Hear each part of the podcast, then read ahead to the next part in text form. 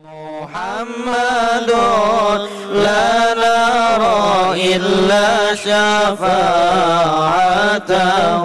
محمد خير داع عند مزدحم. محمد يوم بعث الناس شافعنا محمد خاتم للرسل كلهم مولاي صل وسلم دائما ابدا على حبيبك خير الخلق كلهم. يا ربي بالمصطفى بلغ مقاصدنا واغفر لنا ما مضى. يا واسع الكرم.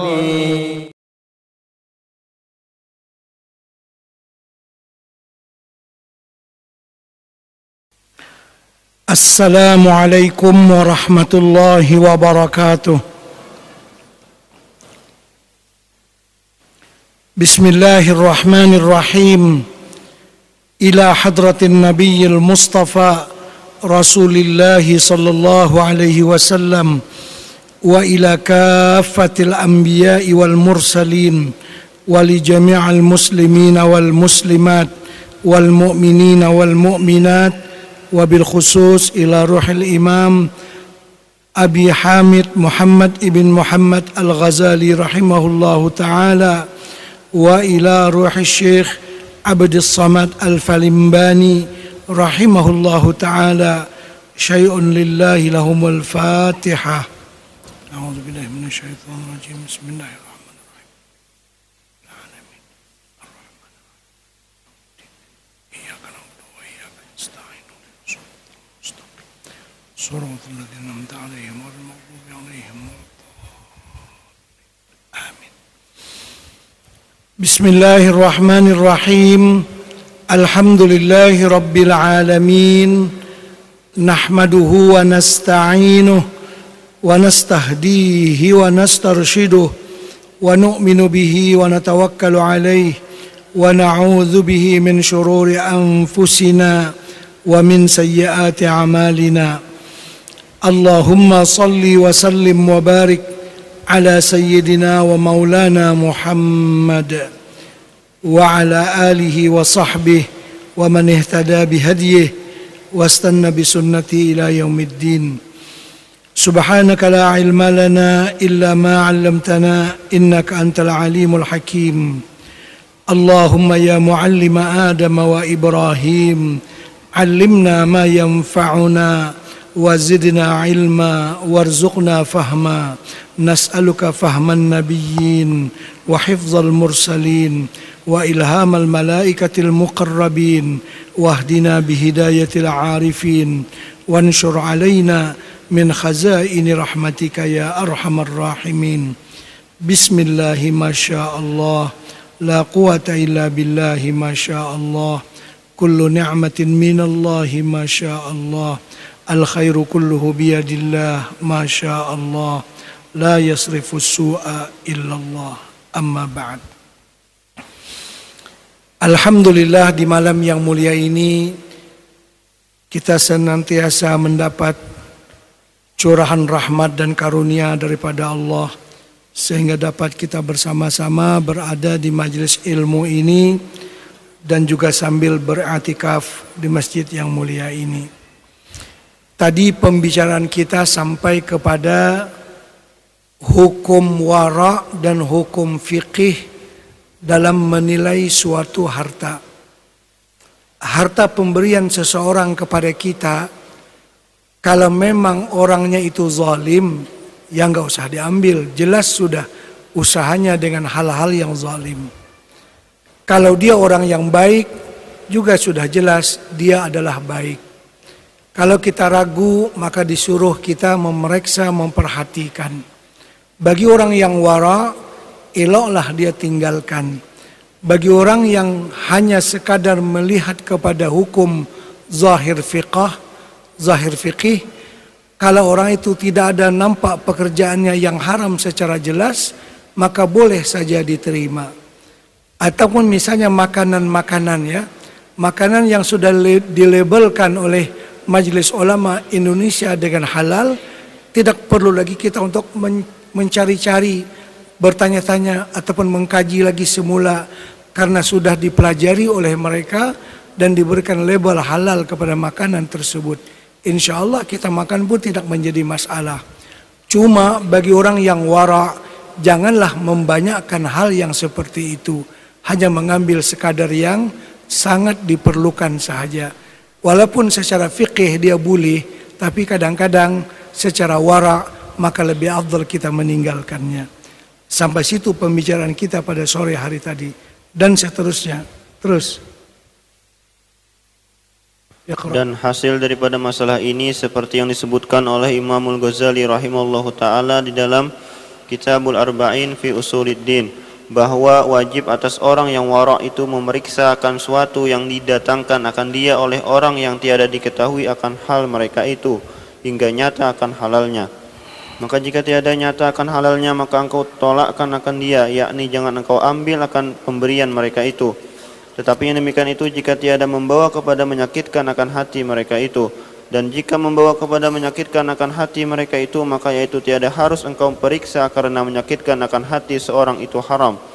Dan demikian lagi jika engkau tanyakan kepada orang yang lain daripada mereka itu maka jika didengar oleh mereka itu niscaya jadi bertambah sakit hati mereka itu. Maka yang demikian itu haram pula. Dan demikian lagi jika engkau tolakkan akan pemberian mereka itu dengan tiada engkau periksa akan dia, niscaya jadi sakit hati mereka itu atau membawa kepada liar hati mereka itu. Maka yang demikian itu haram pula.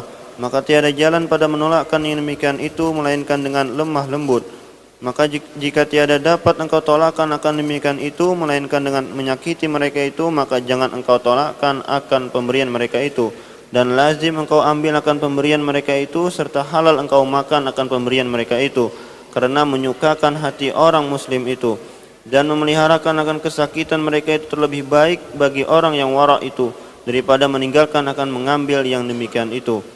Adapun hartanya subhat maka itu yang syak akan halalnya dan haramnya, yakni tiada yakin akan halalnya dan tiada yakin akan haramnya, seperti sabda Nabi sallallahu alaihi wasallam, "Al halalu bayyinun wal haramu bayyinun wa bainahuma umurun la ya'lamuhunna katsirun minan nas." faman ittaqa subhati faqad istabra li dinihi wa irdihi wa man waqa'a fi subhati waqa'a fil haram karra'i yar'a haulal hima yusiku ayyaqa'a fihi. Artinya yang halal itu nyata dan yang haram itu nyata dan antara keduanya itu beberapa perkara yang subhat yang tiada mengetahui akan dia itu oleh kebanyakan daripada manusia maka barang siapa memeliharakan syubhat itu maka sungguhnya lepaslah ia bagi agamanya dan dirinya daripada jatuh kepada haram. Maksudnya orang yang memelihara dirinya tidak mau terlibat dengan hal-hal yang syubhat itu bagus agamanya. Jangan terikut-ikut. Karena seseorang kalau sudah mulai terikut-ikut dengan yang syubhat nanti akan terikut-ikut kepada yang haram. Dia perlahan-lahan begitu. Contohnya dan dan barang siapa jatuh dalam syubhat itu niscaya jatuh ia di dalam haram. Seperti orang yang mengembalakan binatang pada keliling hutan yang ditegahkan oleh raja maka yaitu hampir jatuh kepadanya. Ya orang yang memelihara binatang di hutan yang dilarang oleh raja. Raja bilang di hutan ini jangan dipelihara binatang tapi dia memelihara binatang itu di tempat yang berhampiran dengan kawasan yang yang dilarang itu. Nanti akhirnya binatangnya dia masuk ke situ Artinya orang yang dekat dengan yang haram nanti lama kelamaan orang yang memakan yang syubhat lama kelamaan dia akan memakan yang haram. Seperti binatang yang dipelihara dekat dengan hutan larangan akhirnya nanti dia akan masuk ke sana. Karena binatang itu ada kecenderungan untuk mencari rumput yang lebih segar di hutan yang dilarang itu. Terus yakni jikalau tiada sungguh memeliharakan akan binatangnya itu niscaya memakan binatangnya itu akan rumput yang di dalam hutan yang tegahkan oleh raja raja-raja itu dan dengan itu jadi sebab binasanya dan kata Imam Al-Ghazali rahimahullah taala di dalam Kitabul Arba'in fi Usuluddin ketahui olehmu bahwasanya manusia itu pada hakmu ada enam bahagi. Pertama, tiada engkau ketahui akan hal orang itu adakah soleh atau fasik. Ini maksudnya kita orang yang selain daripada kita ada enam macam orang itu. Yang artinya bagaimana kita berinteraksi dengan mereka itu semua. Yang pertama, orang yang tiada engkau ketahui akan hal orang itu. Kita tidak tahu dengan dia. Cuma ketemu dalam bis aja. Cuma ketemu dalam pesawat aja. Dia mengasihi sesuatu kepada kita. Bagaimana caranya kita? Nah, terus. Maka harus memakan harta pemberian mereka itu dan tiada wajib menjauh akan dia, tetapi bagi orang yang wara itu sunnah menjauhkan akan dia itu. Itu pun jika tiada membawa kepada menyakitkan akan hati mereka itu. Maka jika engkau jauh akan yang demikian itu, niscaya jadi sakit hati mereka itu atau jadi liar hati mereka itu. Maka yang demikian itu tiada sunnah bagi orang yang warak menjauhkan dia. Bahkan terkadang lazim menerimakan dia karena menyukakan akan hati manusia itu terlebih afdol pada orang yang wara itu daripada menjauh akan yang demikian itu. Ya terima sajalah. Kita baru ketemu dia di pesawat. Dia kasih sesuatu kepada kita. Terima kasih. Kita ambillah dengan berbaik sangka kepada dia. Siapa dia nih? Apa pekerjaannya kita nggak tahu kan? Jadi pada zahirnya saja kita terima saja supaya hatinya jangan sakit dengan kita.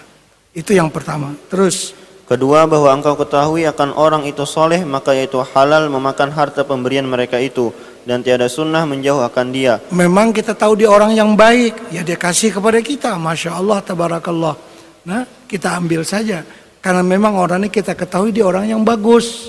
Nah, terus maka orang yang menjauhkan yang demikian itu semata-mata was-was jua bukan warok ya. dan terkadang menjauhkan yang demikian itu jadi maksiat lagi haram jika membawa akan menyakiti akan hati mereka itu atau membawa kepada jadi liar hati mereka itu karena menjauhkan yang demikian itu membawa kepada jahat sangka kepada orang yang soleh.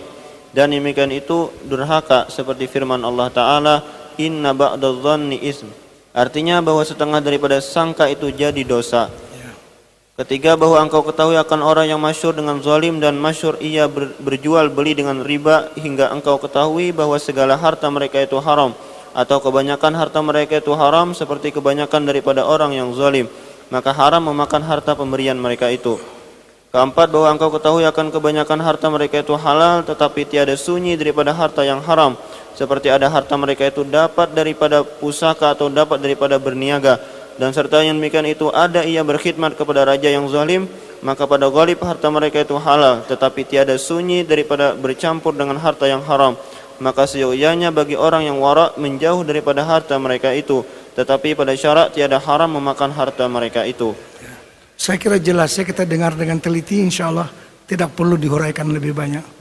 Dan kita pun mau ngebut sedikit nih mau khatam, mau khatam besok ya insya Allah terus. Kelima bahwa orang itu tiada engkau ketahui halnya tetapi ada engkau lihat atas mereka itu alamat orang zalim. Seperti ia memakai pakaian askar atau pakaian hamba orang yang zalim. Maka alamat ini menunjukkan akan harta orang itu haram maka wajib menjauhkan dia dan jangan engkau makan akan harta mereka itu melainkan jika sudah engkau periksa akan dia. Maka jika engkau dapat pada harta mereka itu akan alamat yang menunjukkan akan halalnya maka harus engkau makan harta mereka itu.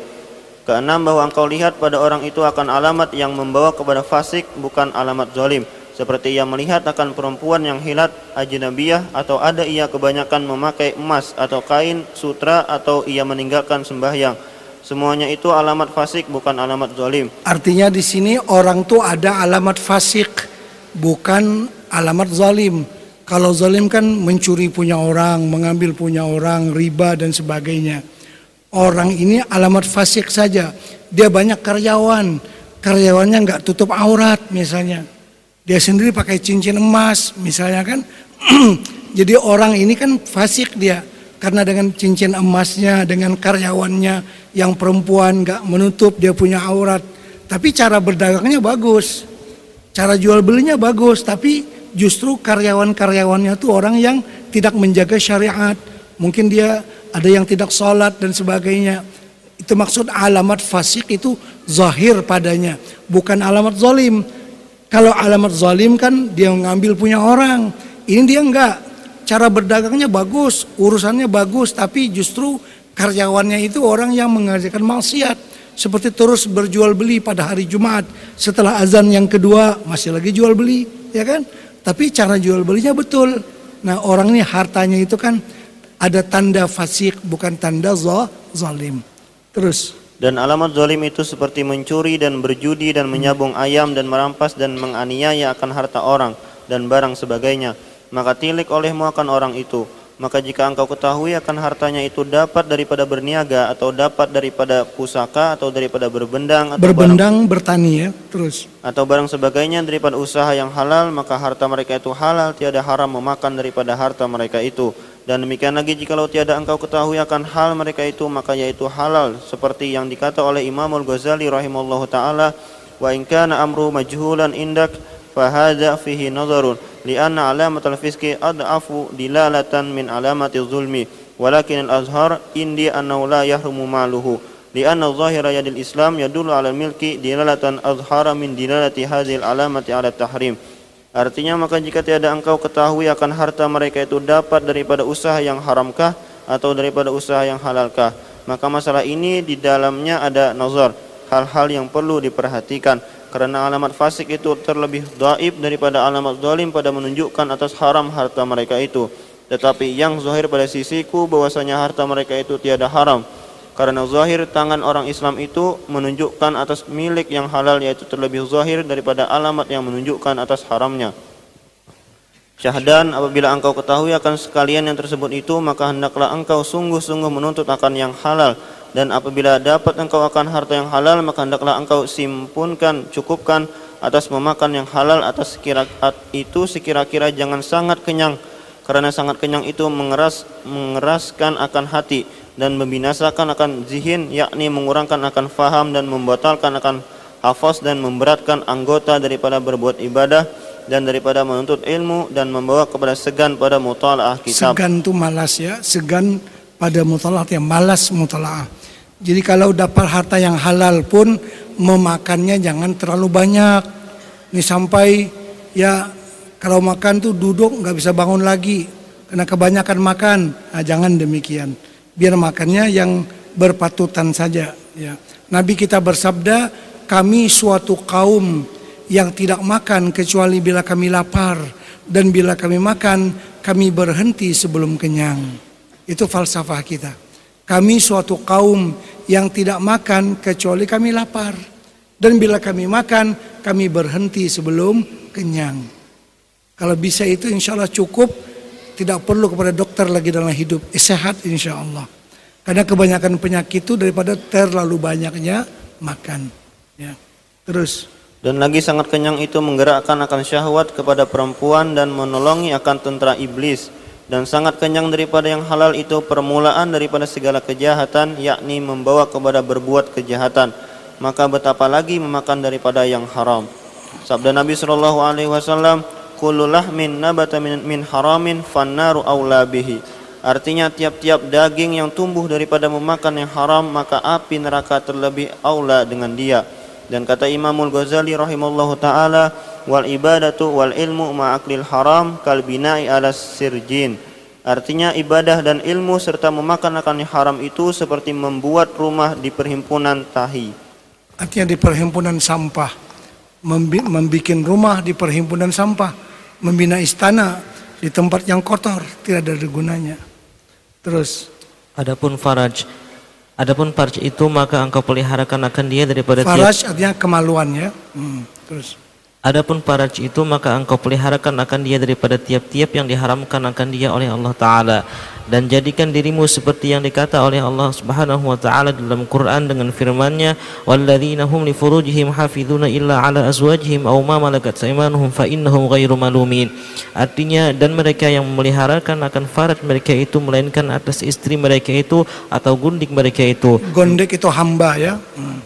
maka bahwasanya mereka itu tiada dicela oleh syarak syahdan dan engkau tiada kuasa memelihara akan faraj itu melainkan dengan memeliharakan empat perkara pertama memeliharakan mata daripada melihat akan perempuan yang hilat atau ajnabiyah Kata Imam Al-Ghazali rahimahullahu taala dalam Ihya Ulumuddin, "Man lam yahfaz 'ainahu lam yahfaz dzakarahu, wa man lam yaqdir 'ala ghaddi basarihi lam yaqdir 'ala hifdzi dinihi, wa zinal 'aini min kab min kaba'ir as-saghairil muaddi ila zinal farji." Artinya barang siapa tiada meliharakan ia akan matanya, niscaya tiada dapat ia meliharakan akan zakarnya.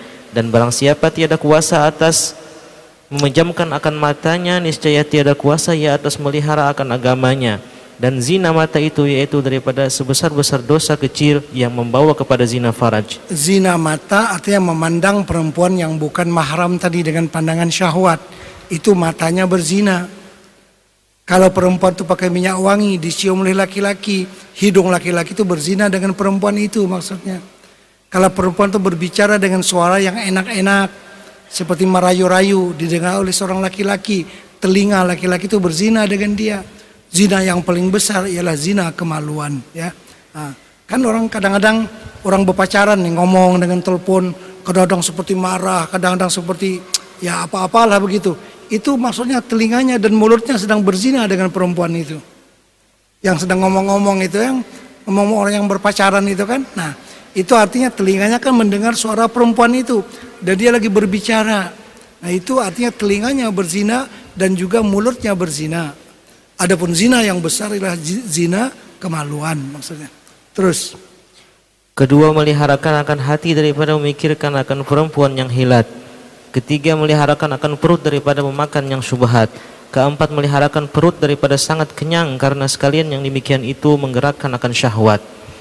Adapun kedua tangan itu maka engkau peliharakan daripada memalu atau memukul akan orang Islam dan daripada mencapai harta yang haram dan engkau peliharakan pula daripada menyakiti dengan kedua tangan itu akan sesuatu daripada makhluk Allah taala atau engkau khianat dengan keduanya itu pada amanah orang atau kepada pertaruhan orang dan engkau peliharakan pula kedua tanganmu itu daripada menyurat akan sesuatu yang tiada harus menuturkan akan dia karena wajib meliharakan akan kolam itu daripada barang yang wajib meliharakan akan lidah karena kolam itu satu lidah daripada dua lidah. Jadi kalam ataupun tulisan kita itu salah satu di antara dua lidah kita.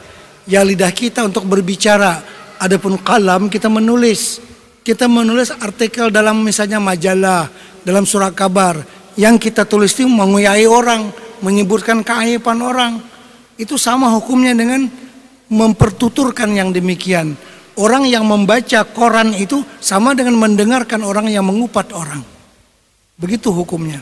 Ya, kan orang yang mengupat orang lalu didengari oleh orang lain itu kedua-duanya seperti hukum mengupat. Sekarang orang mengupat dengan menulis, menulis di apa disiarkan di koran dan sebagainya. Orang yang membaca koran itu yang di mana penulis itu menulis keaiban orang lain berarti dia tuh seperti mendengar perkataannya, sama aja hukumnya. Jadi nggak ada gunanya kalau kita kan pagi-pagi kita sudah baca koran yang macam-macam itu lebih baik baca Quran saja, bukan baca koran tapi Quran yang kita baca lawal pagi. Terus Adapun kedua kaki itu maka peliharakan olehmu daripada berjalan kepada segala yang diharamkan oleh syarah atau berjalan kepada orang yang zalim atau kepada raja-raja yang zalim.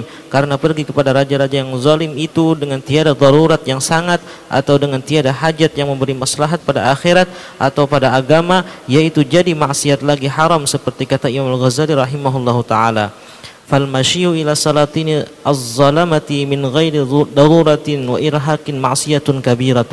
فإنها تواضع لهم إنه فإنه تواضع لهم وإكرام لهم على ظلمهم.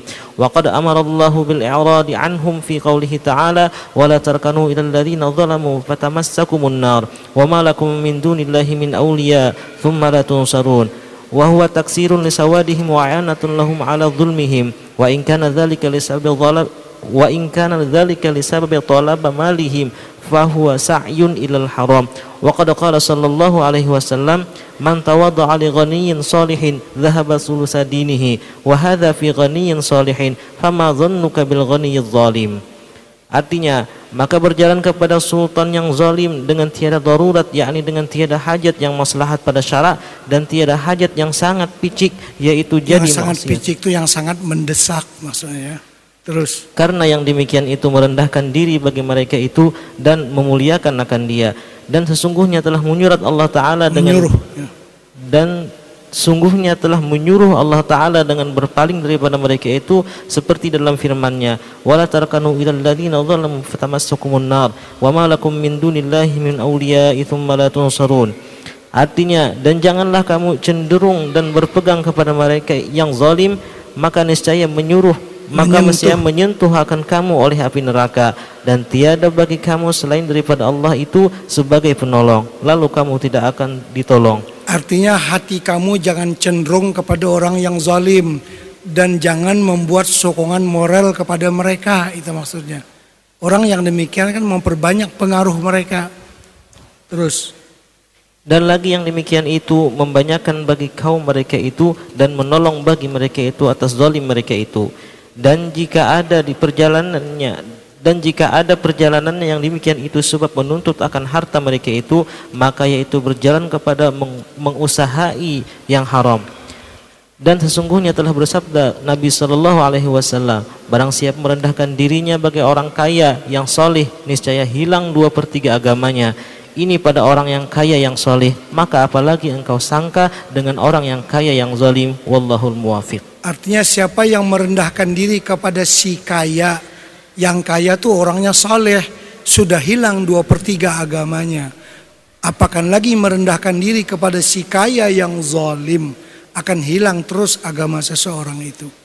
Terus Al-babu ar-rabi'u fi ijtinabil ma'asil batinah. Bab yang keempat pada menjauh segala maksiat yang batin yakni maksiat di dalam hati. Ketahui olehmu hai saudara kami yang menuntut akan negeri akhirat bahwa murad dengan maksiat yang batin itu yaitu segala perangai yang kejahatan dan sifat yang kecelaan yang di dalam hati. Dan yaitu amat banyak tetapi disebutkan oleh Imam Al-Ghazali rahimahullah taala di dalam kitab Al-Arba'in fi Usuluddin 10 perkara. Pertama, syarh syarhut ta'am yakni sangat gemar pada membanyakan makanan. Kedua, syarhul kalam yakni sangat gemar membanyakan perkataan. Ketiga, ghadab yakni marah. Keempat, hasad yakni dengki. Kelima, al-bukhul wa hubbul mal yakni kikir dan kasih kepada harta. Keenam, hubbul jah yakni kasih akan kemegahan. Ketujuh, hubbud dunia yakni kasih akan dunia. Kedelapan, takabbur yakni membesarkan diri. Kesembilan, ujub yakni heran akan dirinya. Kesepuluh ria yakni menuntut martabat pada hati makhluk supaya boleh supaya boleh kemegahan padanya. Maka wajib atas tiap-tiap mukallaf yang akil balik yang ber, yang berkehendak akan ke, akan kemenangan di dalam akhirat bahwa menyucikan mereka itu akan hati mereka itu daripada sifat-sifat yang kecelaan ini karena firman Allah taala. Qad aflaha man zakkaha artinya sungguhnya telah dapat kemenangan or, oleh seorang yang menyucikan hati mereka itu daripada sifat yang kecelaan itu. Dan sabda Nabi sallallahu alaihi wasallam, "At-tuhuru syatrul iman." Artinya menyucikan akan hati daripada sifat yang kecelaan itu ialah setengah daripada iman. Dan kata Al-Imam Al-Ghazali rahimahullah taala rahimahullah taala dan difaham daripada hadis ini bahwa sempurna iman itu yaitu dengan menyucikan hati daripada sifat kecelaan dan membaikkan hati dari dengan sifat yang kepujian. Al-faslul awalu fi syarahit ta'am. Fasal yang pertama pada menyatakan gemar makan.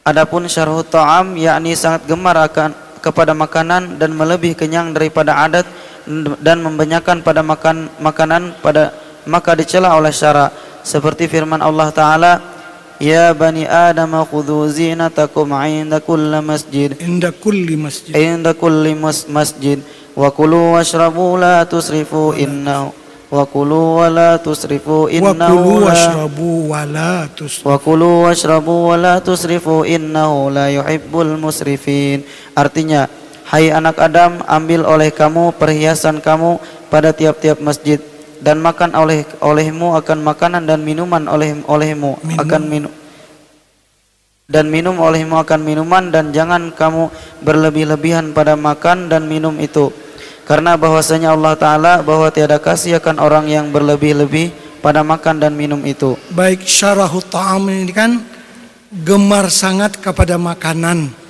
Ini termasuk penyakit hati. Kan kita sekarang membicarakan penyakit hati. Jadi orang yang ganjang makan lah bahasa Banjar. Yang makannya terlalu banyak, itu hatinya yang sakit. sebenarnya perutnya juga nggak setuju ya orang yang terlalu kenyang tuh perut juga keberatan. Anggota lain juga keberatan. Cuma seleranya yang kuat itu hatinya yang mau makan sebenarnya.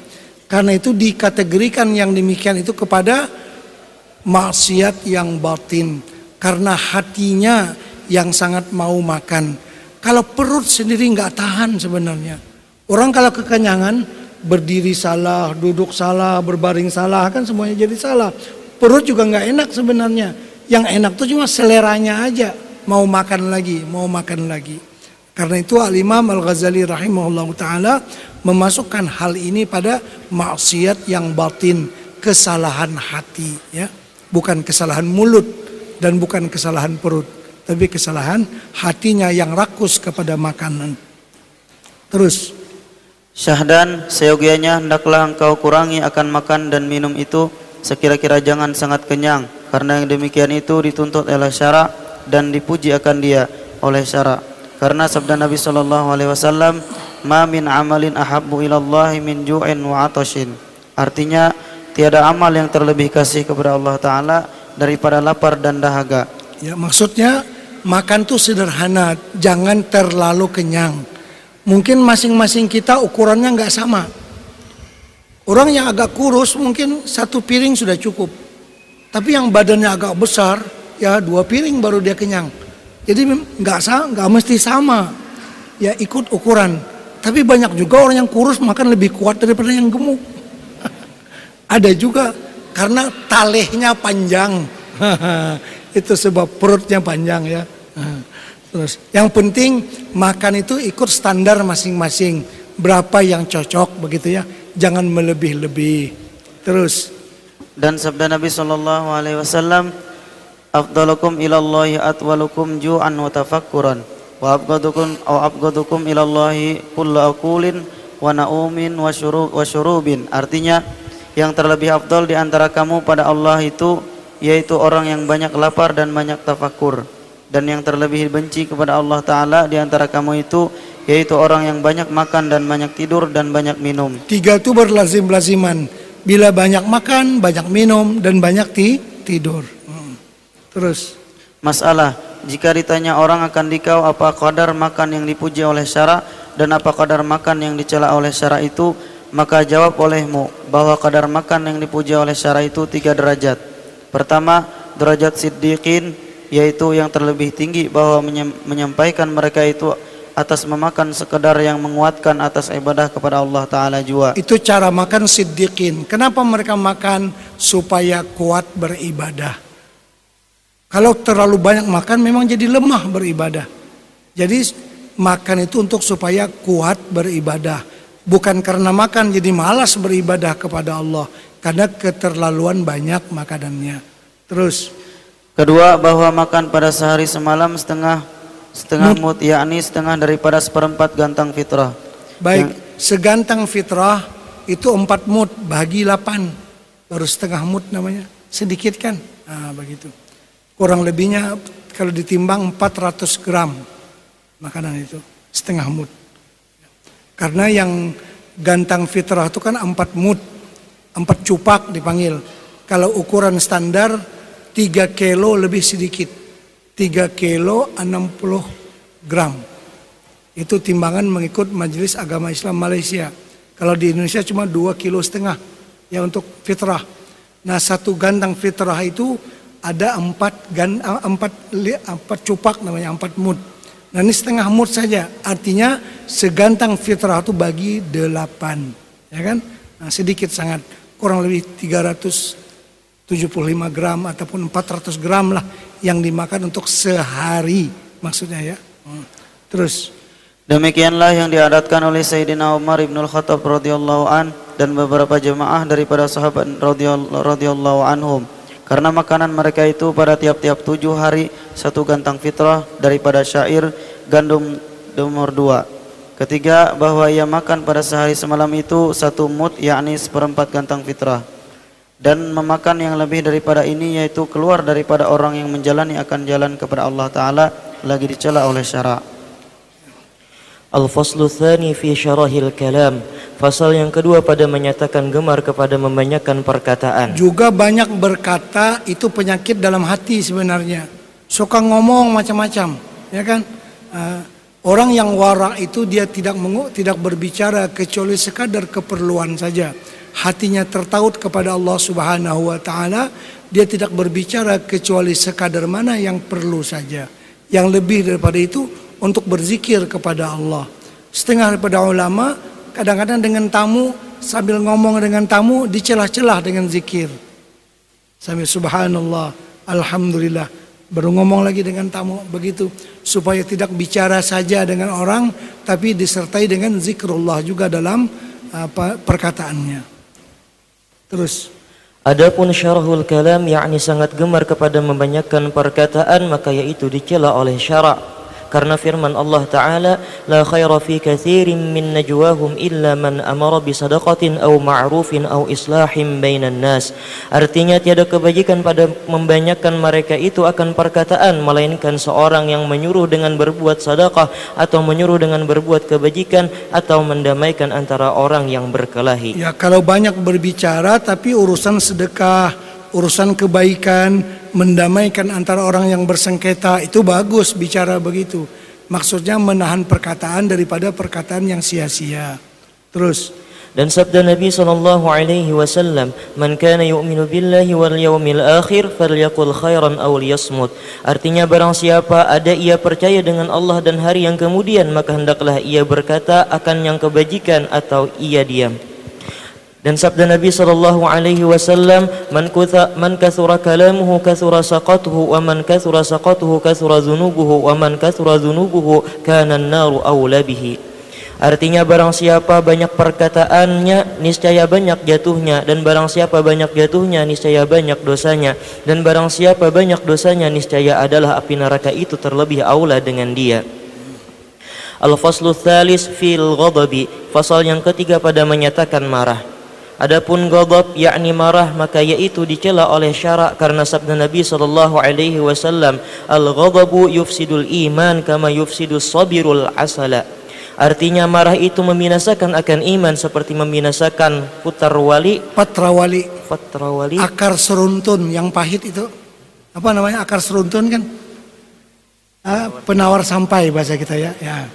Itu patrawali ataupun akar seruntun ataupun penawar sampai. Nah, penawar sampai itu membinasakan akan madu. Madu yang manis jadi pahit karena ada penawar sampai itu.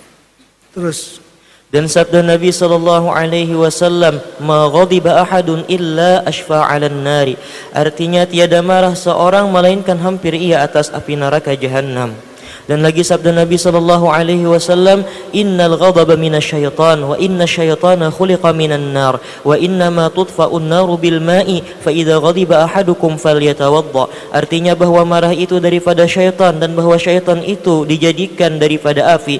Dan hanya saja dipadam api itu dengan air maka apabila malah seorang daripada kamu maka hendaklah ia mengambil air sembahyang. Hendaklah dia berwudu. Jadi kalau seseorang lagi naik marah dia hendaklah berwudu, disejukkan badannya supaya tidak panas.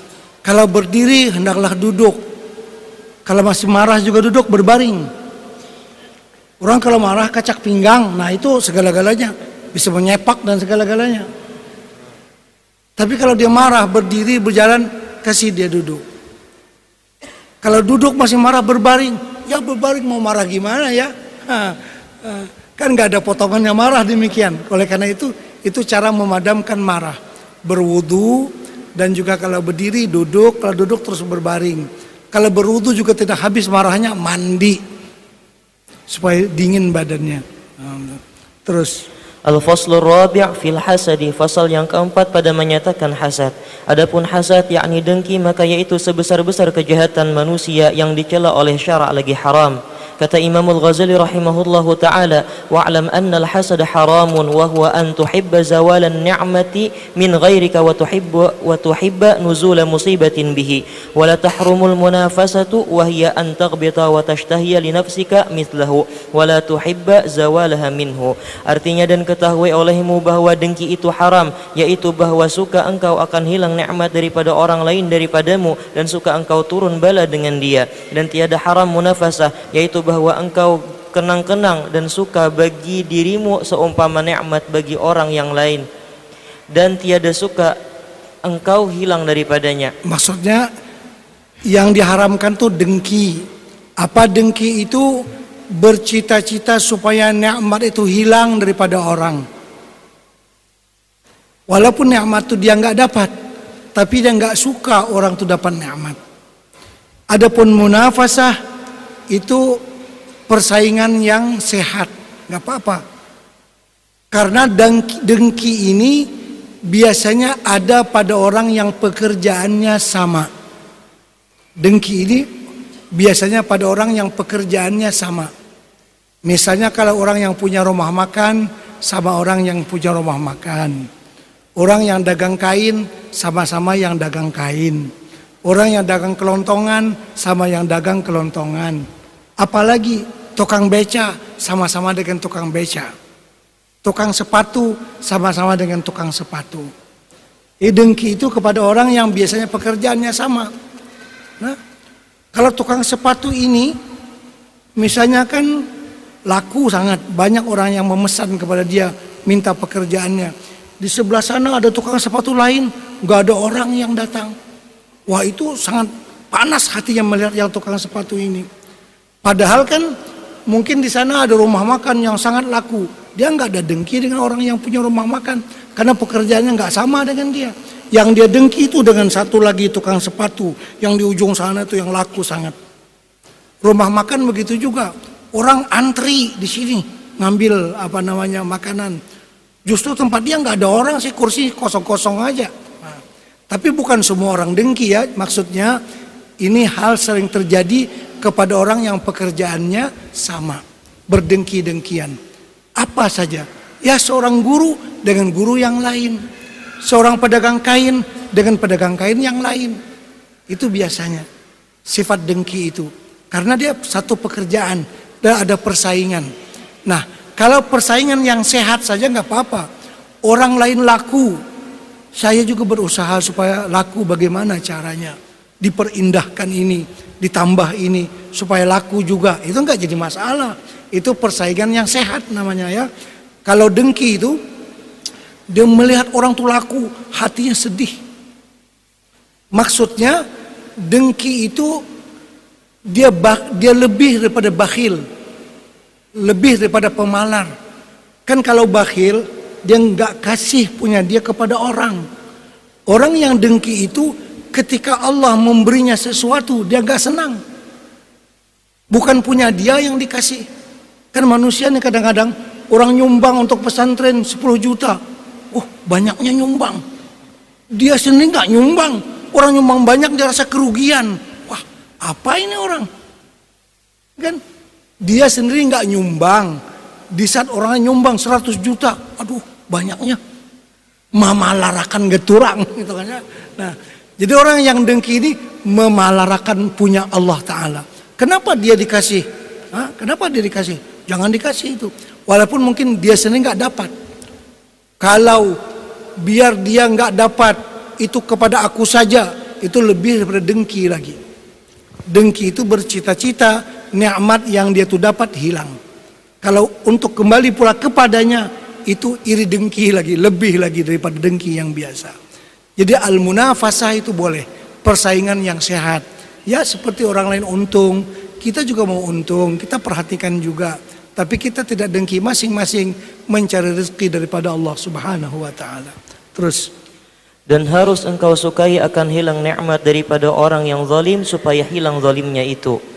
Dan ketahui olehmu bahwa hasad itu membatalkan akan ibadah dan mendatangkan murka Allah Taala seperti sabda Nabi sallallahu alaihi wasallam al hasadu yakulul hasanati kama takulun narul hataba artinya hasad itu memakan ia akan amal kebajikan seperti api memakan kayu yang kering. Jadi sifat hasad dengki itu memakan pahala.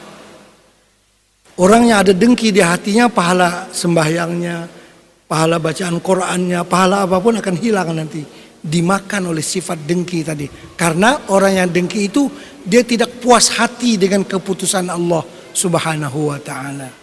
Terus Al-Faslul Khamisu fil Bukhli wa Hubbil Mal. Pasal yang kelima pada menyatakan bakhil dan kasih akan harta.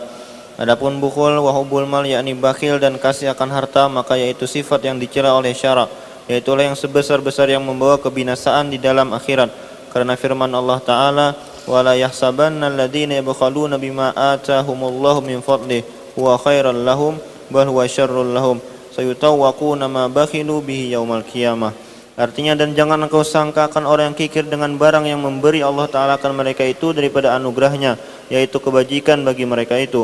Tetapi jangan disangka bahwa dengan bakhil itu lebih baik baginya. Jangan. Justru bakhil itu membawa kepada binasa hartanya. Terus. Tetapi yaitu kejahatan bagi mereka itu lagi akan dikalungkan akan yang dikikirkan mereka itu dengan dia di atas leher mereka itu pada hari kiamat. Ya terutama kikir dengan duit, dengan emas. Dulu kan emas dan perak emas dan perak itu dikalungkan kepadanya sebagai benda yang panas dalam api neraka nanti di uh, pada negeri akhirat. Terus dan sabda Nabi sallallahu alaihi wasallam iyyakum wal bukhul fa innahu ahlaka man kana qablakum. Artinya takuti oleh kamu akan kikir karena bahwasanya ia membinasakan akan orang yang dahulu-dahulu daripada kamu. Dan lawan bukhul itu yaitu sakha yakni murah hati yaitu sifat kepujian yang dipuji oleh syarak. Seperti firman Allah taala wa may nafsihi faulaika humul muflihun. Artinya barang siapa dipeliharakan akan diri daripada kikir maka mereka itulah yang dapat kemenangan di dalam akhirat dan sabda Nabi sallallahu alaihi wasallam as-sakha'u syajaratun tanbutu fil jannah fala jannah illa sakhiyun wal bukhlu syajaratun tanbutu fin nar fala yalijun nara illa bakhilun. Artinya murah hati itu satu pohon kayu yang tumbuh dalam surga. Maka tiada masuk surga itu melainkan orang yang murah hati. Dan kikir itu satu pohon kayu yang tumbuh di dalam api neraka. Maka tiada masuk ke dalam neraka itu melainkan orang yang kikir.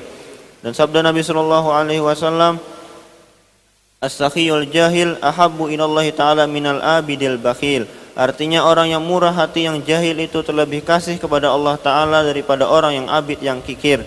Yakni orang yang jahil yang murah hati itu terlebih baik daripada orang yang membanyakkan akan berbuat ibadah tetapi kikir dan jika ia alim sekalipun. Dan sabda Nabi sallallahu alaihi wasallam ma ja'alallahu waliyan lahu illa ala sakhai wa husnil khuluq artinya tiada menjadikan oleh Allah akan auliyanya melainkan atas murah hati dan baik perangai dan sabda Nabi sallallahu alaihi wasallam la yadkhulul jannah bakhilun wala khibbun wala khainun wala sayyi'ul malakah Artinya tiada masuk surga orang yang kikir dan orang yang memperdaya akan orang dan orang yang khianat dan orang yang jahat perangainya di dalam hati. Dan kata Imam Al-Ghazali rahimallahu taala, "I'lam anna aslal bukhli hubbul mal wa huwa madmumun. Iz man la mala lahu la la yazhar bukhuluhu, lakin yazharu hubbuhu lil mal. Wa rubba rajulin sakhiyin lakinnahu yuhibbul mala liyaskha bihi wa yuzkaru bis sakha. Fadzalika aidan madmumun." lianna hubbal mal yulhi an zikrillah wa yasrifu wajhal qalbi ila dunya artinya ketahui olehmu bahwa asal kikir itu yaitu kasih akan harta yaitu dicela oleh syarak karena barang siapa tiada baginya harta tiada nyata kikirnya itu tetapi nyata ia kasih kepada harta dan demikian itu dicela pula oleh syarak. Dan terkadang seorang yang murah tetapi sangat kasih kepada harta supaya dikata orang akan dia murah maka dipuji oleh orang akan murahnya itu maka yang demikian itu dicela pula oleh syarak. Karena kasih kepada harta itu melupakan zikrullah taala dan memalingkan muka hati kepada dunia. Dan yang demikian itu ditegahkan oleh syarak. Firman Allah taala la tulhikum amwalukum wala auladukum an zikrillah. Artinya jangan melupakan akan kamu oleh segala harta kamu dan segala anak kamu daripada zikir Allah taala. Dan sabda Nabi sallallahu alaihi wasallam hubul mali wasyarafi yunbitani nifaqa fil qalbi kama yunbitul ma'ul baqla. Artinya kasih akan harta dan kasih akan kemuliaan itu yaitu menumbuhkan keduanya itu akan sifat munafik di dalam hati. Seperti menumbuhkan air akan sayur-sayuran. Dan kata Imamul Ghazali rahimallahu taala, harta itu ada kalanya dipuji oleh syarak dan ada kalanya dicela oleh syarak. Dan yang dipuji oleh syarak itu yaitu harta yang dibuat sedekah dan harta yang dibuat bekal naik haji dan sekalian yang dibelanjakan pada jalan akhirat dan harta yang dicela oleh syara itu harta yang dibelanjakan kepada berbuat maksiat dan harta yang dibelanjakan kepada yang disukai oleh nafsunya yang tiada membawa kepada faidah akhirat. Al-faslu sadis fi hubbil jah. Pasal ke-6 pada menyatakan kasih akan kemegahan. Adapun hubbul jah yakni kasih akan kemegahan maka yaitu dicela oleh syarak seperti firman Allah taala tilka tilka darul akhiratu naj'aluha lil ladzina la yuriduna 'uluwan fil ard wala fasada wal 'aqibatu lil muttaqin Artinya negeri akhirat itu aku jadikan akan dia bagi orang yang tiada berkehendak mereka itu akan ketinggian dan kemegahan di dalam bumi dan tiada berkehendak ia membinasakan orang di dalam bumi dan surga itu bagi orang yang takut akan Allah taala.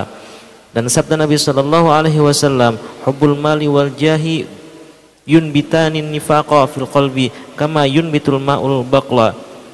Artinya kasih akan harta dan kemegahan itu menumbuhkan keduanya itu akan sifat munafik di dalam hati seperti menumbuhkan air akan sayur-sayuran. Kata Imam Al-Ghazali rahimahullahu taala, "I'lam anna al-jaha huwa intisharus siti wa huwa madhmumun illa liman syahharahu Allah taala linashri dinihi wa dunyahu."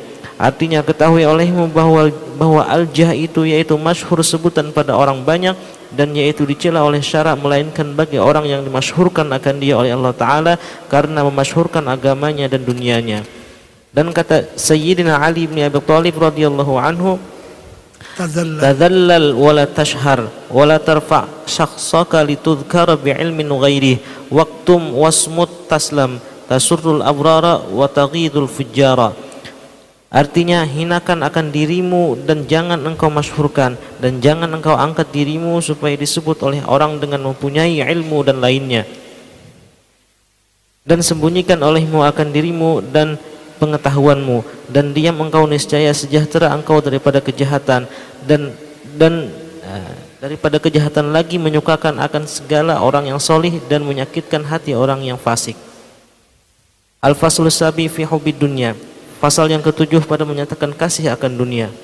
Adapun hubud dunia yakni kasih akan dunia maka yaitu dicela oleh al-syara.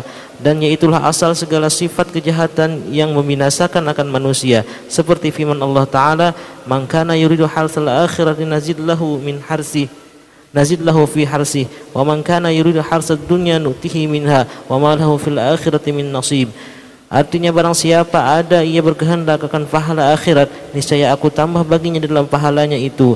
Dan barang siapa ada ia berkehendak pahala dunia. Niscaya aku beri akan dia daripadanya. Dan tiada dapat baginya dalam akhirat daripada bahagian. Dan sabda Nabi sallallahu alaihi wasallam hubbud dunya ra'su khati'atin.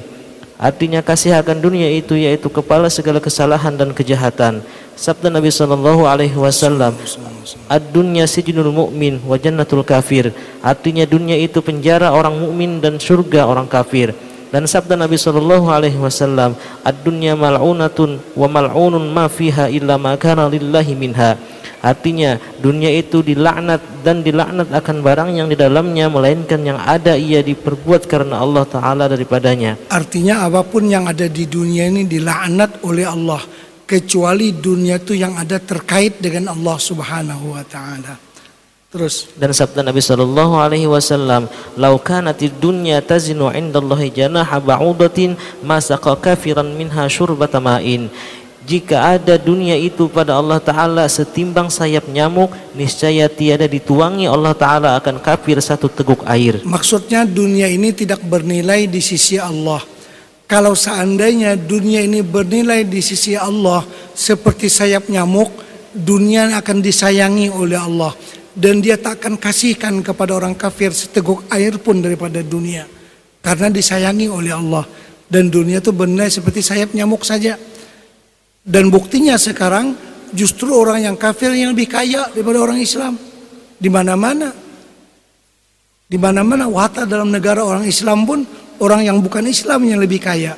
Maka kita tahulah Allah Subhanahu wa taala memberi dunia kepada orang yang dia ha, kepada orang yang kepada siapa saja diberinya dunia.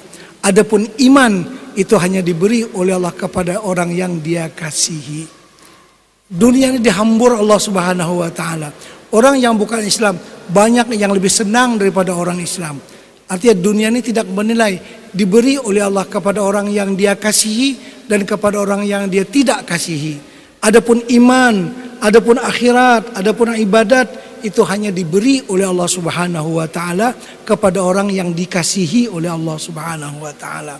Jadi kalau orang diberi dunia belum belum jadi bukti itu orang dikasihi oleh Allah.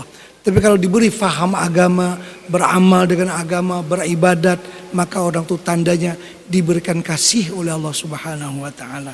Terus dan sabda Nabi sallallahu alaihi wasallam man ahabba dunyahu adarra bi akhiratihi wa man ahabba akhiratahu adarra bi dunyahu fa asiru ma yabqa ala ma yafna artinya barang siapa kasih akan dunia niscaya jadi mudarat akan akhiratnya. Dan barang siapa kasih akan akhiratnya niscaya jadi mudarat akan dunianya. Maka pilihlah akan akhirat yang kekal atas dunia yang binasa. Syahdan dan murad dengan dunia itu yaitu tiap-tiap kelakuan yang dahulu daripada mati yang tiada memberi manfaat akan dirinya kemudian daripada matinya.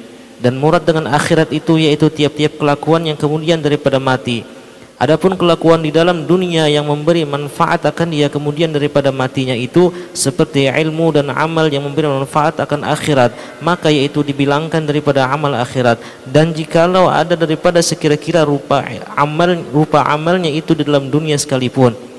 Seperti sabda Nabi sallallahu alaihi wasallam hubbiba ilayya min dunyakum salasun atibu wan nisa'u wa ju'ilat qurratu aini fi shalah Artinya diberi kasih kepadaku daripada dunia kamu itu tiga perkara. Pertama bahu-bahuan yang harum, kedua perempuan, ketiga dijadikan mataku sejuk di dalam sembahyang seolah-olah aku melihat akan Allah taala. Baik, di sini kita akan berikan konsep. Kan kita ini sekarang hidup di dunia dan kita mau pergi ke akhirat. Bagaimana supaya dunia ini yang ada pada kita supaya tidak jadi dunia yang tercela. Biar dunia yang menguntungkan kita. Kita bisa juga membeli akhirat dengan dunia. Bisa kita gunakan dunia untuk membeli akhirat dengan kita bersedekah. Karena itu begini keringkasannya. Segala aktivitas kita di dunia, segala apa pun yang kita miliki di dunia dia boleh menjadi akhirat dengan tiga syarat. Apa pun yang kita laksanakan, kita berdagang, kita bertani, kita bekerja di kantor, kita apa pun yang kita laksanakan daripada pekerjaan dunia, dia bisa menjadi akhirat dengan tiga syarat. Syarat yang pertama dengan niat yang betul. Contohnya kita bertani Kenapa bertani? Untuk mencari nafkah. Nafkah untuk apa? Mengongkos diri, mengongkos keluarga dan anak-anak. Itu niat kita. Niat kita mencari dunia, berdagang, bekerja dan sebagainya untuk mencari nafkah yang wajib. Jadi kita proses dunia ini untuk mencarikan nafkah karena kita tidak mau minta-minta. Jadi kita berniat pertama untuk mencari dunia yang dipakai sebagai nafkah yang wajib untuk diri kita, untuk keluarga kita. Itu yang pertama, syarat pertama. Syarat yang kedua, segala aktivitas yang kita laksanakan itu tidak bertentangan dengan hukum-hukum agama. Seandainya bertentangan itu nggak bisa jadi akhirat. Misalnya kita bertani dengan cara yang benar berdagang dengan cara yang benar, tidak ada menipu kepada orang, berdusta kepada orang. Mesti yang kita laksanakan itu cocok dan sesuai dengan hukum-hukum agama. Tapi kalau yang dia kerjakan itu sesuatu yang bertentangan dengan agama, katalah yang dia laksanakan itu dia bekerja di sebuah bank yang konvensional yang memang mengamalkan sistem riba. Riba memang diperang oleh Allah Subhanahu wa taala diperang oleh agama kita. Tak boleh riba. Dilaknat yang memakannya yang tukang tulisnya dan sebagainya dan sebagainya. Walaupun dia kata saya bekerja ini untuk mencari nafkah untuk keluarga betul sudah niatnya. Tapi yang dia kerjakan itu sesuatu yang tidak cocok dengan hukum aga, agama maka tidak akan bisa menjadi akhirat. Kalau berdagang tadi berdagang yang benar insya Allah bisa jadi akhirat. Jadi dia hari-hari berdagang, hari-hari bertani, nilai pekerjaannya itu adalah mendapatkan pahala di sisi Allah. Asalkan yang pertama niatnya benar, yang kedua cara memproses itu tidak bertentangan dengan hukum-hukum agama. Adapun syarat yang ketiga, ini syarat kesempurnaan. Kalau yang dua tadi wajib. Syarat yang ketiga, supaya kita faham yang kata dunia yang tercela itu apa ya. Jadi syarat yang ketiga ini apabila bertembung, apabila apa? Bertembung ini apa? Tabrakan. Apabila tabrakan antara akhirat melulu dengan dunia yang dijadikan akhirat, maka sebagusnya buatlah yang akhirat melulu. Nah itu, ini sebagusnya.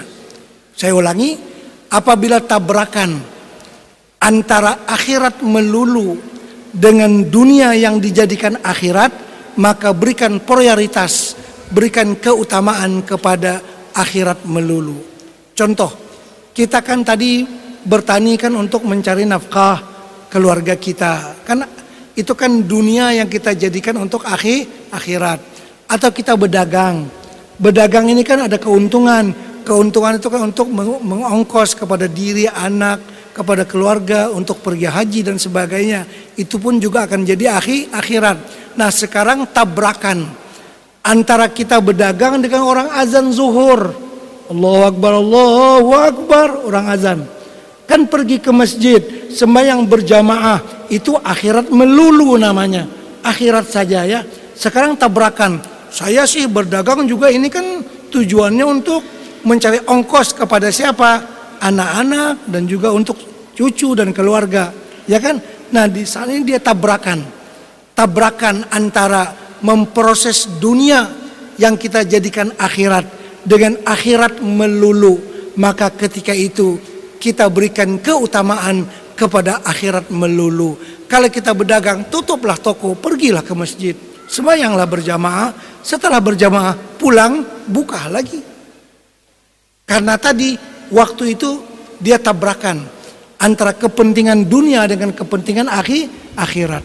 Baik, kalau kita buka juga toko atau kita terus berada di tempat pertanian kita ataupun apa-apa kegiatan kita, ya bisa juga bisa, tapi itu kurang afdal. Orangnya kurang pintar. Bagaimana kita katakan kurang pintar? Kalau di berdagang dalam satu jam antara jam 12 sampai jam 1 misalnya dapat untung satu juta. Misalnya kan karena dia buka toko nih untung satu juta. Kalau dia berhenti tutup tadi pergi ke masjid bukannya untung satu juta miliar-miliar yang dia untung dengan pahala sembahyang berjamaah tadi. Nah, orang yang pintar sudah tentu melebihkan yang lebih bernilai daripada yang kurang nilainya. Nah, jadi tiga syarat tadi ya. Dunia apa pun aktivitas yang kita laksanakan mesti niatnya benar dan mesti cara yang kita laksanakan itu sesuai dengan hukum-hukum agama. Dan yang ketiga, di saat tabrakan maka dahulukanlah akhirat daripada dunia dunia. Itulah orang yang paling pintar hidupnya dalam dunia ini. Orang yang mengerti menjadikan dunia sebagai alat untuk sampai ke negeri akhirat. Memang kita berdoa, Rabbana atina fid dunya hasanah wa fil akhirati hasanah wa qina azabannar. Itu kan doa kita supaya diberikan kebaikan di dunia dan kebaikan di akhirat. Apa maksud kebaikan di dunia? Maksud kebaikan di dunia itu ialah mendapatkan dunia yang boleh menolong kita pergi ke akhirat. Itu makna kebaikan di dunia. Kalau kebaikan di dunia untuk bermain-main, untuk hoha-hoha, untuk perkara yang sia-sia, itu bukan dunia yang diminta Rabbana atina fid dunya hasanah, bukan itu. Itu dunia yang melalaikan. Dunia yang sulit nanti dipertanggungjawabkan di hadapan Allah karena dunia untuk permainan, dunia untuk berami-rami aja. Nah, jadi dunia yang kita berdoa atina fid dunia hasanah itu kita dapat menjadikan dunia ini sebagai alat kita memperolehi surga. Jadi bukan artinya bila Rabbana atina fid dunya hasanah sekarang kita sudah punya bangunan yang bertingkat-tingkat, sudah pada kaya sekarang, dulu kita miskin. Ini yang kata Rabbana atina fid dunya hasanah itu salah fahaman yang demikian.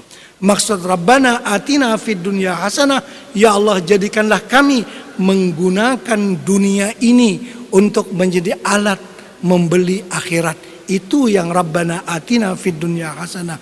Kalau tidak, bukankah Nabi kita dulu sudah berdoa? Nabi kita juga sudah berdoa, Rabbana atina fid dunya hasanah wa fil akhirati hasanah wa qina azabannar dan doa Nabi pasti makbul. Tapi lihat kehidupan Nabi kita bagaimana. Kehidupan yang zuhud, kehidupan yang miskin itu ini kan doa Nabi pasti makbul. Jangan bilang doa Nabi hari itu tidak makbul, doa kita hari ini yang makbul. Masya Allah hebatnya dia. Sudah tentu bukan demikian.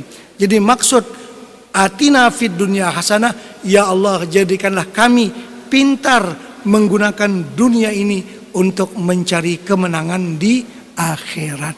Bukan dunia yang melalaikan, dunia yang menghiburkan dan sebagainya. Terus dan sesungguhnya dibilangkan oleh Nabi Shallallahu Alaihi Wasallam akan sembahyang itu daripada dunia ya. karena kelakuan sembahyang itu dengan anggota yang zahir di dalam dunia tetapi pahalanya itu adalah manfaat di dalam akhirat maka yaitu dinamakan amal akhirat ya seperti badan kita ini kita sayang dengan badan sayang dengan tangan sayang dengan mata kalau mata kita sakit kita obat dia kalau mulut kita sakit kita obat dia kalau gigi kita sakit kita obat dia kenapa karena mata ini banyak melihat Al-Quran, banyak boleh pahala. Kita sayang kepada dunia. Mata ini kan dunia kita. Kita sayang ke dia. Kenapa? Karena mata ini banyak mencari pahala. Mulut kita ini banyak cari pahala. Subhanallah, subhanallah. Ya kalau mulut sakit kan nggak bisa demikian. Jadi kita sayang kepada dunia itu karena dunia itu menjadi alat untuk kita mencapaikan pahala di akhirat. Kalau sayang mata, kenapa? Oh, enak kalau nonton TV aja oh, itu bukan untuk akhirat namanya kan nah jadi kita menyayangi jiwa kita badan kita semua organ yang ada di badan kita kita sayang. Kalau dia sakit kita obatkan dia. Mungkin mahal pun kita bayar. Kenapa? Karena mulut ini banyak sangat mencari pahala. Artinya dunia yang kita miliki itu mulut ini banyak dia mencari pahala. Dengan subhanallah dengan baca Quran dan sebagainya jadi gunakanlah segala nikmat yang diberi oleh Allah untuk menambah-nambah pahala di akhirat. Itu makna Rabbana atina fid dunya hasanah. Adapun wafil akhirati hasanah itu maklum semua mendapatkan kesenangan dalam surga nanti insya Allah. Terus dan ketahui olehmu bahwasanya dunia itu atau hakikat dunia itu tiada semata-mata dicela dan tiada semata-mata dipuji ya. karena dunia itu jika tiada memberi manfaat kepada akhirat maka yaitu dicela oleh syara ya. dan jika memberi manfaat kepada akhirat maka yaitu dipuji oleh syara seperti sabda Nabi Shallallahu Alaihi Wasallam, "Ad-dunya mazra'atul akhirah." Artinya dunia itu tempat berbendang akhirat. Berbendang itu bertanam ya. Bendang itu bahasa Melayu, berbendang artinya bertanam, bercocok tanam. Ya. yakni dunia itu tempat menghasilkan akan bekal di dalam akhirat karena dunia itu tempat perniagaan akhirat. Hmm. Dan sabda Nabi sallallahu alaihi wasallam, "Ad-dunya hulwatun khadirah, man iktasaba minha malan min hillihi wa akhrajahu min haqqihi, asabahu Allahu awradahu jannatahu, wa man iktasaba minha malan min ghairi hillihi wa anfaqahu fi ghairi haqqihi, adkhalahu Allahu daral daral hawan."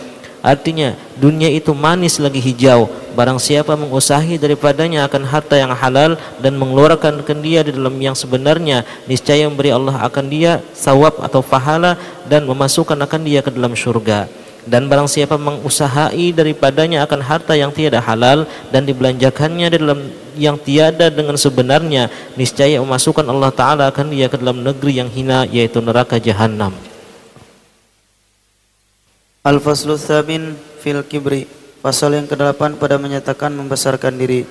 Adapun kibir yakni membesarkan diri maka yaitu sebesar-besar penyakit dan maksiat yang di dalam hati yang dicela oleh syarak seperti firman Allah taala qila dukhulu abwaaba jahannam khalidina fiha fabi'sa mathwal mutakabbirin.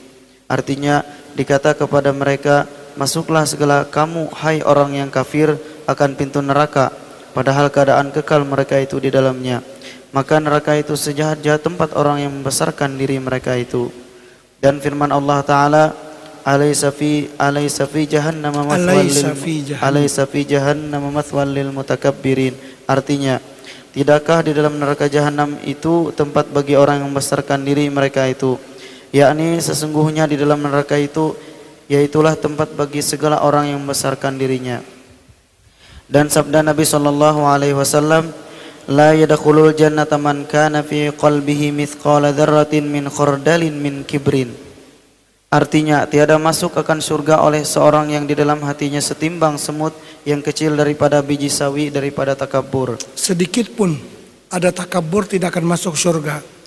Jadi sifat takabur ini sifat melawan Allah. Allah bersifat dengan takabur. Allah kan al-mutakabbir. Itu sifat Allah. Al-mutakabbir, orang yang takabur. Memang cocok bagi Allah takabur. Dia membesarkan dirinya, memang dia hebat. Itu cocok bagi dia. Nah kalau kita bertakabur bagaimana merebut sifat Allah subhanahu wa ta'ala. Al-kibriya uridai.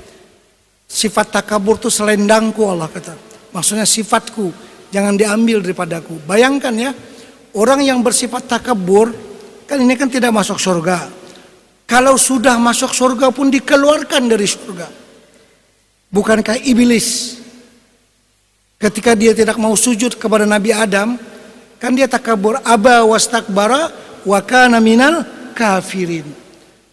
Dia enggan sujud kepada Nabi Adam dan dia termasuk orang yang takabur.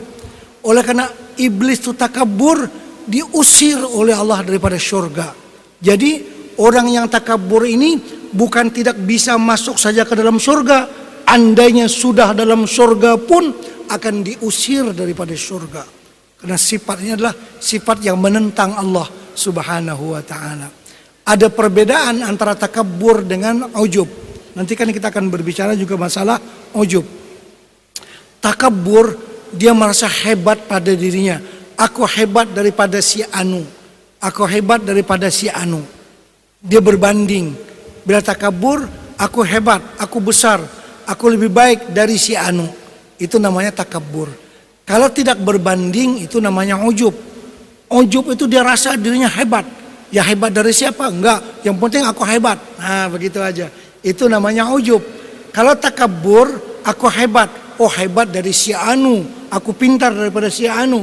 Jadi ada berbanding. Itu namanya takabur. Kalau tidak berbanding itu namanya ujub. Ujub itu kan rasa bangga dengan diri. Enggak dibanding dengan siapa-siapa. Tapi dia rasa dirinya hebat. Nah, jadi takaburnya lebih besar daripada ujub ya. Nah. Terus dan sabda Nabi sallallahu alaihi wasallam yuhsyarul jabbarun al mutakabbiruna yaumal qiyamati fi surati dzir fi surati dzarri yatawhumun nasu li hawanihim 'ala Allah azza wa jal artinya dihimpunkan akan segala orang yang gagah yang membesarkan dirinya pada hari kiamat seperti rupa semut yang kecil padahal memijak akan mereka itu oleh segala manusia karena sangat hina mereka itu pada Allah Azza wa Jadi orang yang takabur di dunia yang sombong di dunia ini nanti hari kiamat seperti semut yang kecil dipijak orang nanti pada hari kiamat. Hmm. Terus dan sabda Nabi sallallahu alaihi wasallam, "Man ta'azzama fi nafsihi waqtala fi masyiyatihi laqiyallahu wa huwa alaihi ghadban." Artinya, barang siapa merasa besar di dalam dirinya dan ta'ajub ia di dalam perjalanannya, berlenggak-lenggok dalam perjalanan tunjuk kata kehebatan dia. Terus. niscaya mendapati akan Allah taala itu dalam keadaan sangat murka ke atasnya. Syahdan dan hakikat takabur itu bahwa melihat seorang akan dirinya itu terlebih tinggi dan terlebih besar dan terlebih mulia daripada orang orang yang lain daripada dan melihat ia akan orang yang lain itu hina daripadanya. Dan alamat takabur itu ada kalanya nyata pada lidah seperti katanya aku baik daripada si fulan. Dan aku mulia daripada si fulan seperti kata iblis laknatullah alaih yang dihikayatkan di dalam Al-Qur'an. Ana khairum minhu khalaqtani min nari wa khalaqtahu min tin. Artinya aku terlebih baik daripada daripadanya yakni daripada Nabi Adam engkau jadikan daku daripada api dan engkau jadikan dia daripada tanah. Dan ada kalanya nyata pada kedudukan seperti ia meninggikan akan kedudukannya yang terdahulu yang terdahulu tempat kedudukannya itu daripada orang banyak. Dan ada kalanya nyata pada ketika berbicara dengan orang seperti ia tiada mau kalah daripada perkataan orang. Artinya tak mau kalah takabur tak mau mendengar kebenaran tidak mau tunduk kepada kebenaran itu juga takabur tak mau kalah dengan orang pada dia salah sepatutnya dia mengaku kesalahannya tapi dia tidak mau mengaku, tak mau kalah. Nah, itu bersifat angkuh, takabur. Terus dan tiada mau ia mengikut akan perkataan orang jika ia salah sekalipun. Ya. Dan kata Imam Al-Ghazali rahimahullah taala di dalam Bidayatul Hidayah, wal mutakabbiru huwallazi in in wuzi'a wa in wa'iza anifa wa in wa'aza annafa. Artinya orang yang takabur itu yaitu orang yang jika ditegur oleh orang lain maka ia marah dan benci. Dan jika ada yang menegur akan orang maka yaitu dengan keras perkataan lagi suka menegur akan orang. Mungkir akan orang. Dan mungkir akan orang. Dan tiada mau ia ditegur oleh orang lain. Tidak mau ditegur. Kalau contoh yang simpel dalam bahasa Banjar seorang kai dengan cucu kisah dia ini kisah orang takabur si kai ini takabur bagaimana kisahnya kai mencari kacamata cari-cari nggak ketemu kacamata Habis cucu-cucu dimarahin. Siapa yang ngambil kacamata saya? Cucu semua diam. Karena tahu si Kai ini bengis juga orangnya. Bisa menampar orang, memukul orang. Dia cari-cari kacamata, nggak ketemu. Ya akhirnya ada seorang cucu yang agak berani. Dia pun bertanya, itu yang Kai pakai itu yang mana? Dia tanya. Memang sebenarnya yang dia cari itu, tapi dia sudah pakai, jadi nggak ketemu. Nah, tapi si Kai ini nggak mau kalah dengan cucu. Ini bukan yang saya cari, yang saya beli kemarin itu. Padahal kan si Kai ini sepatutnya, aduh saya lupa. Saya kan mencari sesuatu yang saya sudah pakai, tapi tidak mau jatuh standar di hadapan cucu. Jadi dia berdusta dia angkuh. Yang saya cari sih yang saya beli kemarin ini bukan. Padahal yang dia cari ya itu juga itu yang dia cari. Tapi nggak mau jatuh standar di hadapan cucu. Nah itu contoh orang yang takabur. Tidak mau menerima kebenaran. Sebenarnya kalau cucu menegur tuh yang kai pakai yang mana itu? Ah saya lupa sebenarnya. Ini yang saya cari. Kan sepatutnya demikian. Tapi dia nggak mau. Yang saya cari yang saya beli kemarin itu. Kemarin nggak ke mana-mana dia. Uh, tapi dia nggak mau jatuh standar di hadapan cucunya. Itu contoh orang yang takabur. Tidak mau menerima kebenaran dari cucunya dari orang lain. Terus maka demikianlah adanya. Dan barang siapa melihat akan dirinya itu mulia daripada suatu yang dijadikan Allah Ta'ala dan jika daripada binatang sekalipun maka yaitu mutakabbir. Ya Allah. Tetapi seyogianya engkau ketahui bahwa kemuliaan itu yaitu bagi orang yang mulia kepada Allah Ta'ala pada negeri akhirat yaitu orang yang takut akan Allah Ta'ala seperti firman Allah Ta'ala Inna akramakum indallahi atqakum artinya bahwa orang yang terlebih mulia daripada kamu kepada Allah Ta'ala itu yaitu orang yang terlebih takut daripada kamu akan Allah Ta'ala jadi orang yang mulia sebenarnya orang yang mulia di sisi Allah itu ini contoh kita menata hati bagaimana supaya jangan timbul dalam hati kita sifat takabur. Terus. Dan lagi seyogianya bahwa engkau etikatkan bahwa dirimu itu hina daripada segala makhluk Allah Ta'ala. Kitalah yang paling hina. Orang dulu kalau mengarang kitab pun asirul khataya. Orang yang banyak berdosa. Al-fakir ilallah. Begitu merendahkan diri. Sekarang kalau mengarang kitab profesor, doktor, apa semua macam-macam ya seperti menonjol-nonjolkan diri. Orang dulu kalau sudah mengarang kitab pun hamba kan Syekh sama Palembang tuh berkata hamba yang paling banyak berdosa. Begitu dia mengaku bahwa dirinya banyak berdosa. Padahal mereka itu waliullah, orang yang sangat besar ibadahnya, sangat besar pangkatnya di sisi Allah, tapi dia merasa dirinya orang yang paling banyak berdosa. Sementara kita yang banyak berdosa merasa bersih. Nah, kan terbalik ya. Nah, Coba lihat bagaimana kita menata hati. Terus. Dan hendaklah engkau lihat bahwa orang lain itu terlebih mulia daripada dirimu. Maka jika engkau lihat akan kanak-kanak yang kecil, maka kata olehmu di dalam hatimu bahwa kanak-kanak itu tiada ia berbuat maksiat akan Allah Ta'ala dan aku berbuat maksiat akan Allah Ta'ala maka tiada syak bahwa kanak-kanak itu terlebih mulia daripadaku itu cara orang tua lihat anak-anak anak-anak ini kan nggak berdosa kita sih banyak sudah berdosa jadi anak-anak ini baik pada saya. Nah, begitu ya. Ini cara kita menata hati ya. Melihat orang yang lebih kecil daripada kita. Terus. Dan jika engkau lihat akan orang yang tua daripadamu, maka engkau kata di dalam hatimu, bahwa orang ini berbuat ibadah akan Allah Ta'ala dahulu daripada aku.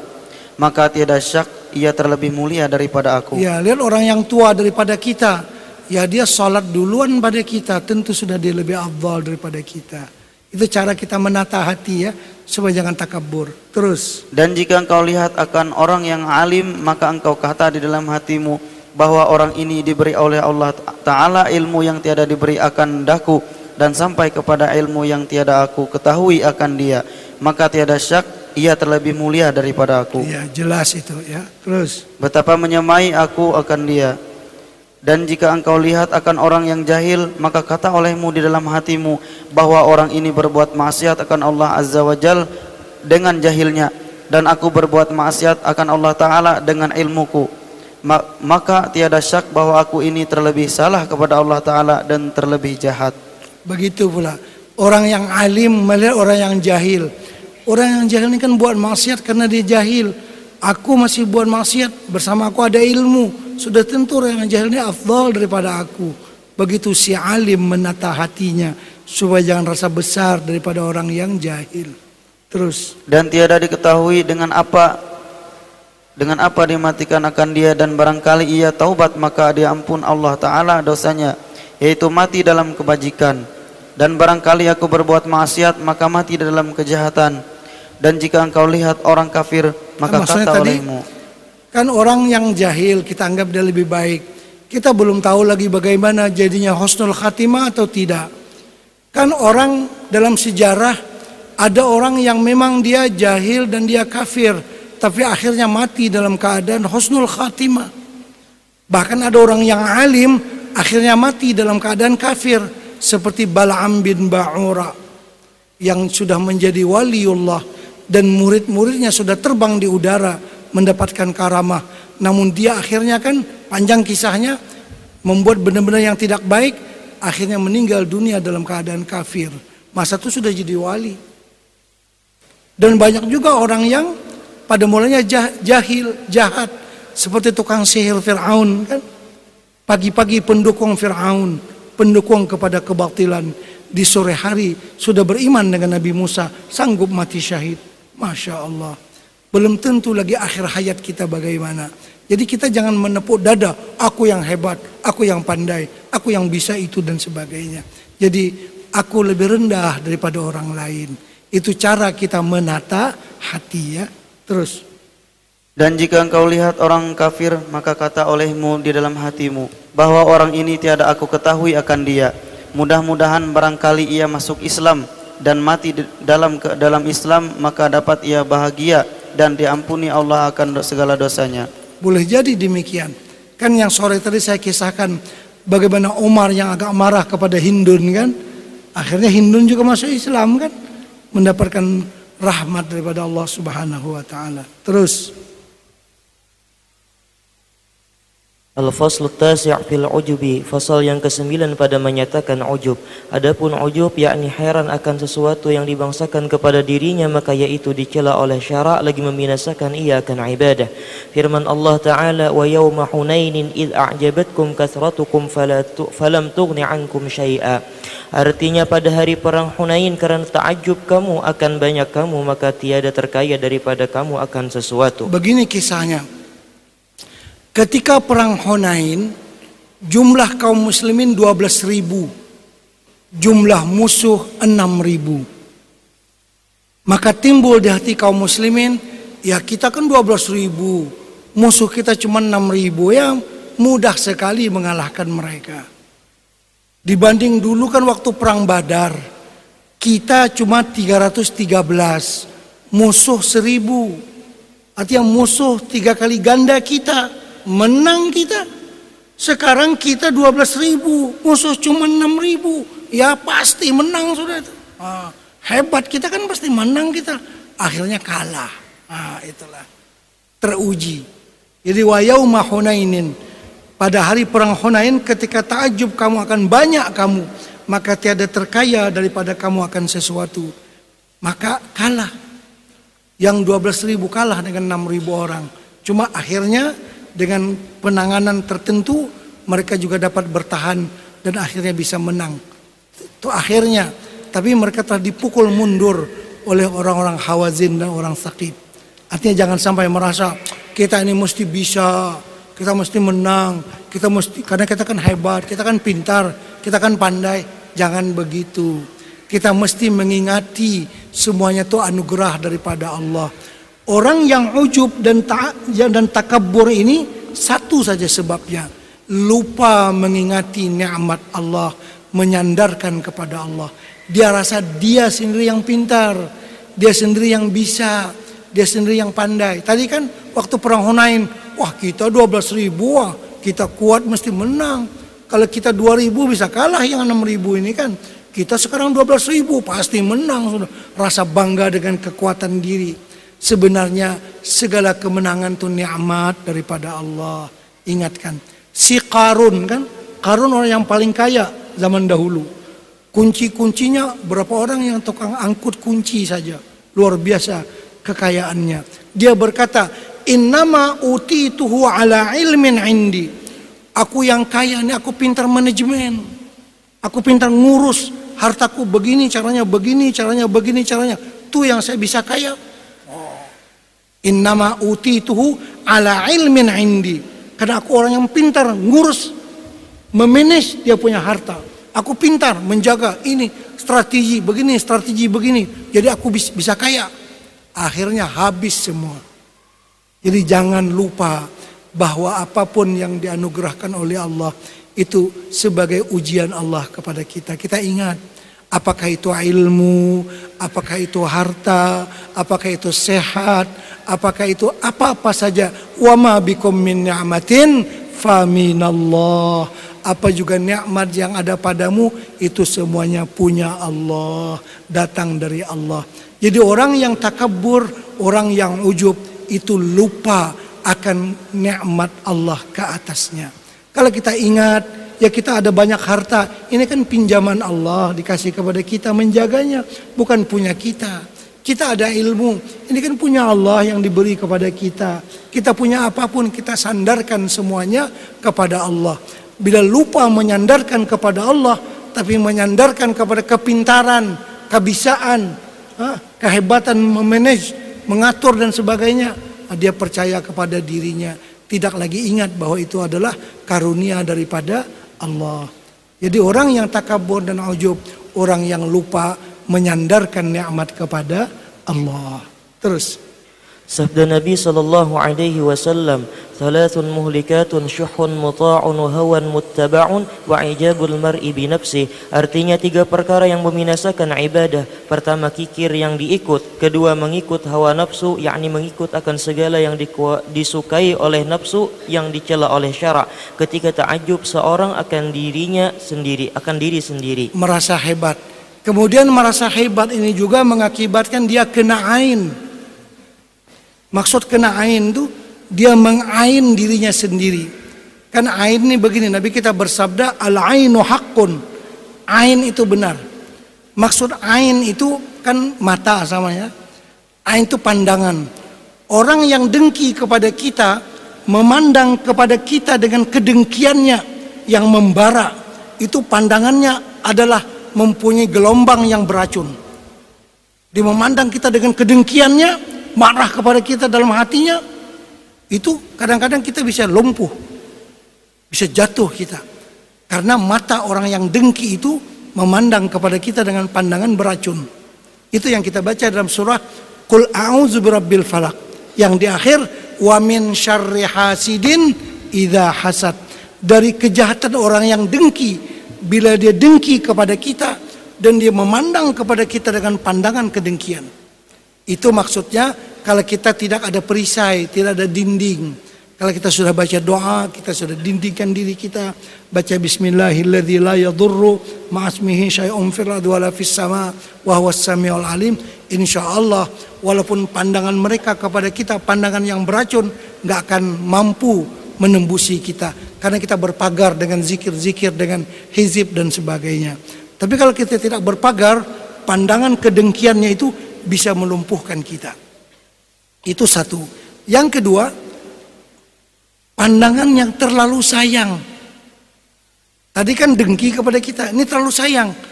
Ayah sangat sayang kepada anaknya. Kai sangat sayang kepada cucunya. Sehingga melupakan dia ini karunia daripada Allah itu juga bisa mengain kepada cucunya, mengain kepada anaknya. Apakah lagi dia bangga, anakku pintar ini, anakku bisa ini, cucuku bisa ini. Akhirnya nanti anaknya jadi bodoh. Ini terjadi seperti kisah sahibul jannatain dalam surah Al-Kahfi. Orang yang memiliki kebun yang besar, dia bilang ini kebun saya jaga dengan baik, saya siram airnya cukup begini-begini, buahnya sekarang banyak ini ini, kepintaran saya mengatur ini jadi baik dia. Akhirnya kebunnya menjadi menguning dan akhirnya hancur semua. Kenapa? Kena ain. Siapa yang mengain? Tuannya sendiri yang mengain. Karena dilupa menyandarkan bahwa kebun itu adalah anugerah yang datang daripada Allah Subhanahu wa taala. Lihat kisah mereka dalam surah Al-Kahfi. Karena itu orang tua-tua biasanya kalau datang tengok anak kecil yang baru lahir, nggak mau dipuji itu anak. Lihat saja orang tua-tua, dia mengerti. Anak kecil yang baru lahir jangan dipuji. Oh, alangkah cantiknya anak ini, jangan begitu. Kadang-kadang bahkan dibalik. Hah? Alangkah huduhnya anak ini. Nah, begitu dibalik. Padahal dia memuji supaya jangan kena ain ya. Nah, kalau kena ain kan kita kadang oh, mobil saya ini hebat. Sudah jalan ke Banjar berapa kali, sudah begini berapa kali. Memang hebat. Sulit mencari tandingannya. Akhirnya pergi-pergi sekali tabrakan. Itu kena ain namanya. Terlalu puji. Nah, itu jangan dipuji ya. Memuji diri sendiri, memuji anak, memuji rumah. Karena itu kan Orang yang arif, lihat saja di rumahnya ada bertulisan Masya Allah. Itu cara untuk menghilangkan ain. Masya Allah, tabarakallah. Kalau kita merasa kagum dengan anak kita, rasa kagum dengan rumah kita, rasa kagum dengan mobil kita, rasa kagum dengan apa-apa yang ada pada kita, kita kata Masya Allah, tabarakallah. Itu menghilangkan daripada kenain. Bismillahi Masya Allah, la quwata illa billahi Masya Allah. Kullu ni'matin minallahi Masya Allah. Semua nikmat datang daripada Allah. Al khairu kulluhu biyadillah. Kebaikan semuanya di tangan Tuhan. La yasrifu su'a illallah. Tidak ada yang boleh menolakkan kejahatan kecuali hanya Allah. Jadi ingat semua bahwa semuanya nikmat itu anugerah daripada Allah. Hanya Allah yang bisa menolakkan kejahatan daripada kita. Ah, baik, jadi itulah tadi sebab kekalahan dalam perang Hunain ya karena mereka ujub merasa berkemampuan melawan musuh sebenarnya kemampuan itu pertolongan yang turun daripada Allah jangan merasa mereka mampu sendiri sehingga merasa terkaya daripada Allah. Terus Dan kata Imam Al-Ghazali rahimahullahu taala di dalam Mukhtasar Ihya Ulumuddin, wa haqiqatul ujbi takabburun yahsulu fil batini bi takhayyuli kamalin min ilmin aw amalin ma'a nisyani idafatihi ila Allah taala wal amni min zawalihi. Fa in kana khaifan ala zawalihi fa huwa ghairu mu'jibin wa in kana yafrahu bi kaunihi ni'matan min Allah taala fa huwa laysa bi'ujbin. Artinya hakikat ujub itu yaitu takabur yang hasil di dalam hati dengan disangkanya akan dirinya itu bersifat dengan sifat kesempurnaan daripada ilmu dan daripada amal serta lupa akan menyandarkan yang demikian itu kepada Allah Ta'ala. lupa menyandarkan kepada Allah. Itu yang jadi ujub. Terus. Dan serta rasa sentosa daripada hilangnya. Maka jika ia ingat akan yang demikian itu serta takut akan hilangnya maka yaitu bukan ujub. Walaupun kita sudah punya iman yang kuat insya Allah. Tapi kita masih lagi takut kalau tercabut iman itu kita yang minta ya Allah biha ya Allah biha ya Allah bihusnil khatimah. Kita takut. Walaupun kita percaya iman kita sudah kuat tapi mana tahu? Takut tercabut di akhir hayat berubah keadaan. Nah itu. Jadi kita takut tercabut takut hilang. Jadi kita mesti meminta supaya ditetapkan iman kita. Jangan rasa ujub. Aku ini confirm sudah mati beriman. Belum tentu jadi kita berdoa mohon kepada Allah. Sesuatu yang paling difikirkan oleh wali-waliullah. Mereka berfikir bagaimana akan disudahi kehidupan mereka. Itu wali-waliullah itu yang difikirkan. Aku ini apa nanti akhir hayatku. Mereka takut kalau tercabut martabat yang dianugerah oleh Allah kepada mereka. Kedudukan yang diberi oleh Allah. Karena bisa tercabut karena sebab ujub, sebab bermacam-macam kan, sebab ain, rasa bangga, aku jadi wali, orang lain semua, anak buahku saja rendah pada aku. Ah, ini berbahaya ini, bisa tercabut kewaliannya. Itu mereka takut juga. Itu wali yang sebenarnya. Mereka takut dengan su'ul khatimah. Karena itu sering meminta husnul khatimah. Terus. Dan jika ada ia suka dengan keadaan yang demikian itu nikmat daripada Allah Ta'ala maka yaitu tiada dinamakan akan ujub. Ya. Dan hasil daripada yang demikian itu bahwa ujub yang membinasakan akan amal itu yaitu menilik, ses, menilik seorang akan ilmunya atau amalnya yang dibangsakan kepada dirinya dan tiada ingat ia akan segala yang demikian itu daripada Allah Ta'ala dan tiada takut ia akan hilangnya. Adapun barang siapa menilik akan ilmunya dan amalnya dan barang sebagainya daripada sifat yang kesempurnaan yaitu nikmat daripada Allah taala yang dijadikan kepadanya padahal ia takut akan hilangnya dan suka ia bahwa yang demikian itu nikmat daripada Allah taala atasnya maka yang demikian itu tiada dinamakan akan ujub. Terus Al-Faslul Ashir fir Riya Fasal yang ke-10 pada menyatakan Riya. Adapun Riya maka yaitu dinamakan akan dia syirik yang khafi Lagi ijma' segala ulama akan haramnya Lagi dicela oleh syarak Firman Allah Ta'ala Fawailul lil musallin alladhina hum an salatihim sahun Alladhina hum yura'un. Artinya maka binasalah bagi orang yang sembahyang yang lupa mereka itu daripada sembahyang mereka itu Yang melihatkan mereka itu akan sembahyang mereka itu akan orang Supaya dipuji oleh orang dan supaya dibesarkan oleh orang. Dan sabda Nabi sallallahu alaihi wasallam inna akhwafa ma akhafu alaikum asghar qila wa ma huwa قال الرياء يقول الله عز وجل يوم القيامة للمرائين إذا جاز العباد بأعمالهم اذهبوا إلى الذين كنتم تراءون فانظروا هل تجدون عندهم الجزاء Artinya bahwa yang terlebih aku takut barang yang aku takuti atas kamu itu yaitu syirik yang asgar. Maka syirik kan terbagi dua. Ada syirik jali, ada syirik khafi. Syirik jali itu orang yang mensekutukan Allah dengan patung dan seumpamanya. Itu syirik jali jelas. Kalau syirik khafi dia beribadatkan Allahu Akbar ataupun lillahi taala karena Allah. Tapi pada waktu yang sama dia rasa enak orang lain lihat dia beribadah. Berarti bukan semata-mata karena Allah, tapi penglihatan manusia itu ada nilainya di hatinya. Kalau sembahyang sendirian dalam kamar ya sembahyang apa adanya. Terus semuanya tengah orang banyak, oh kelihatan seperti khusyuk sekali. Artinya kan pandangan manusia itu ada perhitungannya dalam hatinya. Itulah yang dipanggil syirik yang kecil. Dia tidak murni karena Allah. Kalau dia murni kepada Allah, baik di masjid, baik di rumah, baik di terang, baik di gelap, semuanya sembayangnya sama. Ini enggak, kalau orang enggak lihat dia buat sembayangnya tuh ya cepat-cepat begitu, enggak enggak baik. Bila orang lihat, oh seperti kelihatan khusyuk sekali. Berarti kan pandangan manusia itu ada kiranya, ada hitungannya. Nah itu yang namanya syirik yang asgar, syirik yang kecil ya. Mensyirikkan Tuhan. Kenapa beribadah tidak murni semuanya karena Allah, bahkan ditambah dengan karena pandangan manusia. Terus.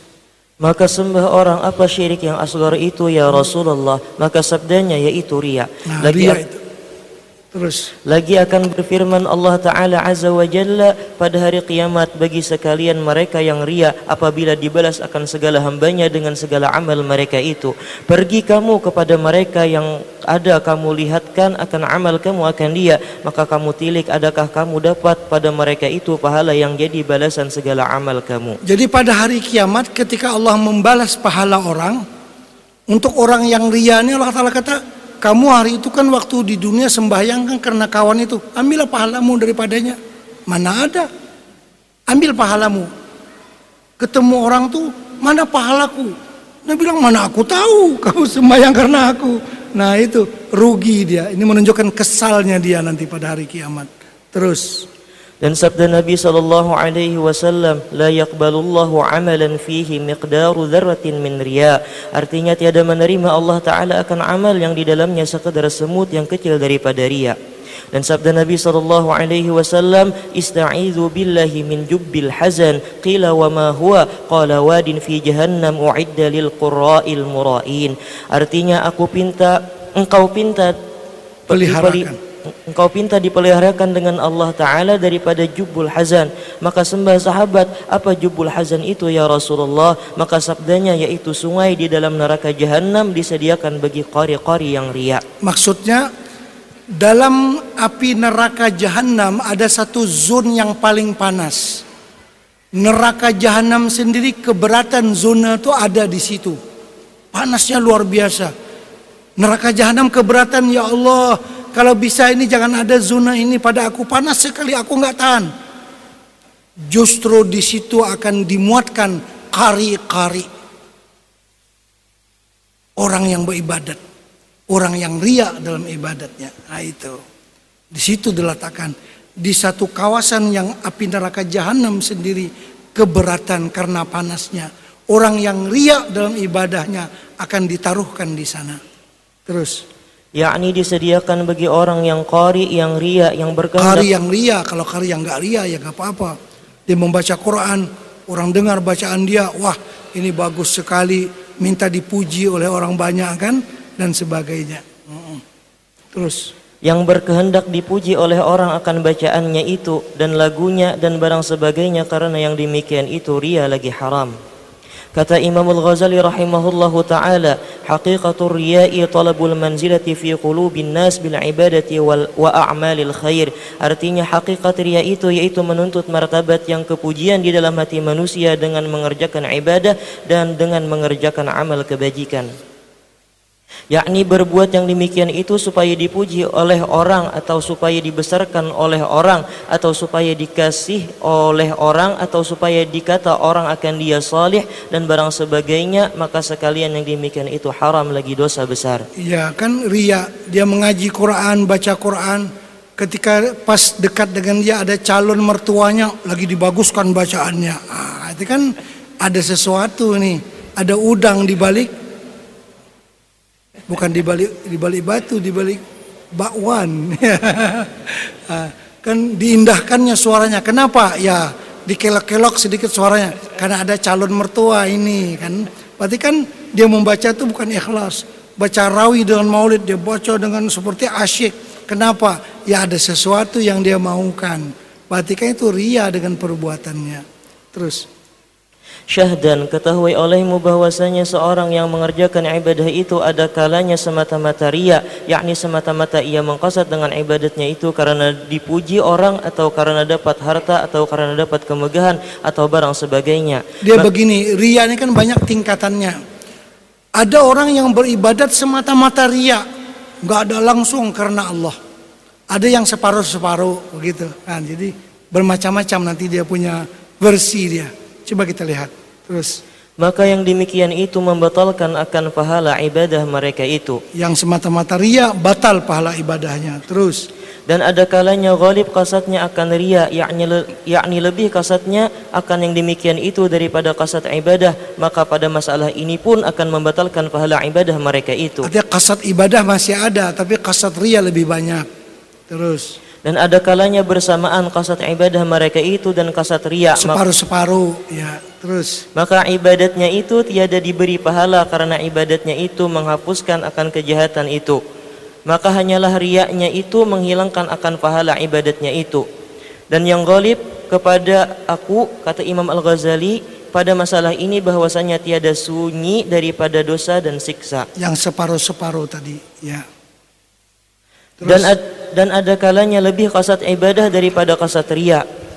Maka Imam Al-Ghazali maka kata Imam Al-Ghazali rahimahullahu taala pada masalah ini bahwa aku harap bahwasanya tiada hilang pahala sekedar segala ibadatnya. Dan sah ibadatnya itu lagi diberi pahala atasnya tetapi disiksa atas kasat riyaknya itu. Atau dikurangkan pahala ibadatnya sekedar riyaknya itu. Terus ini hadis yang agak panjang. Terus. Dan kata Imam Al-Ghazali rahimahullahu taala, wal akhbaru fil hasadi wal kibri wal riya'i wal ujubi kathiratun wa yakfika fiha hadithun wahidun jami'un faqad rawa ibn al-mubarak bi isnadihi an rajulin annahu qala li mu'adz bin jabal radhiyallahu anhu ya mu'adz haddathani hadith Hadithni. hadithni hadithan sami'tahu min Rasulillah sallallahu alaihi wasallam artinya Beberapa hadis pada menyatakan akan hasad dan takabur dan ria dan ujub itu amat banyak.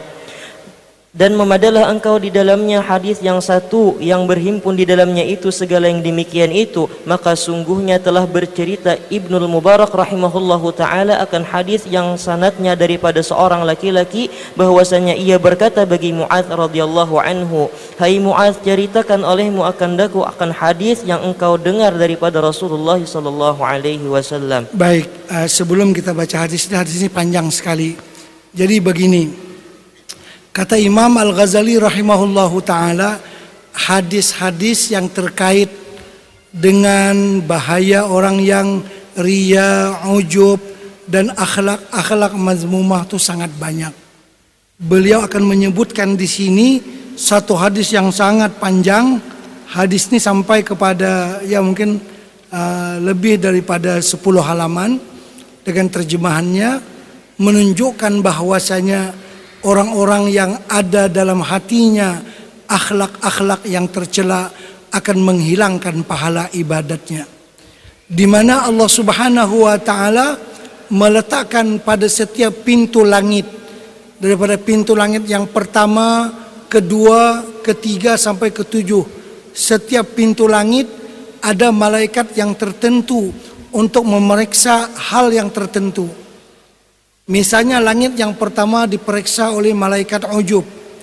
Kalau orang tuh ujub, amalnya nggak bisa menembusi langit yang pertama.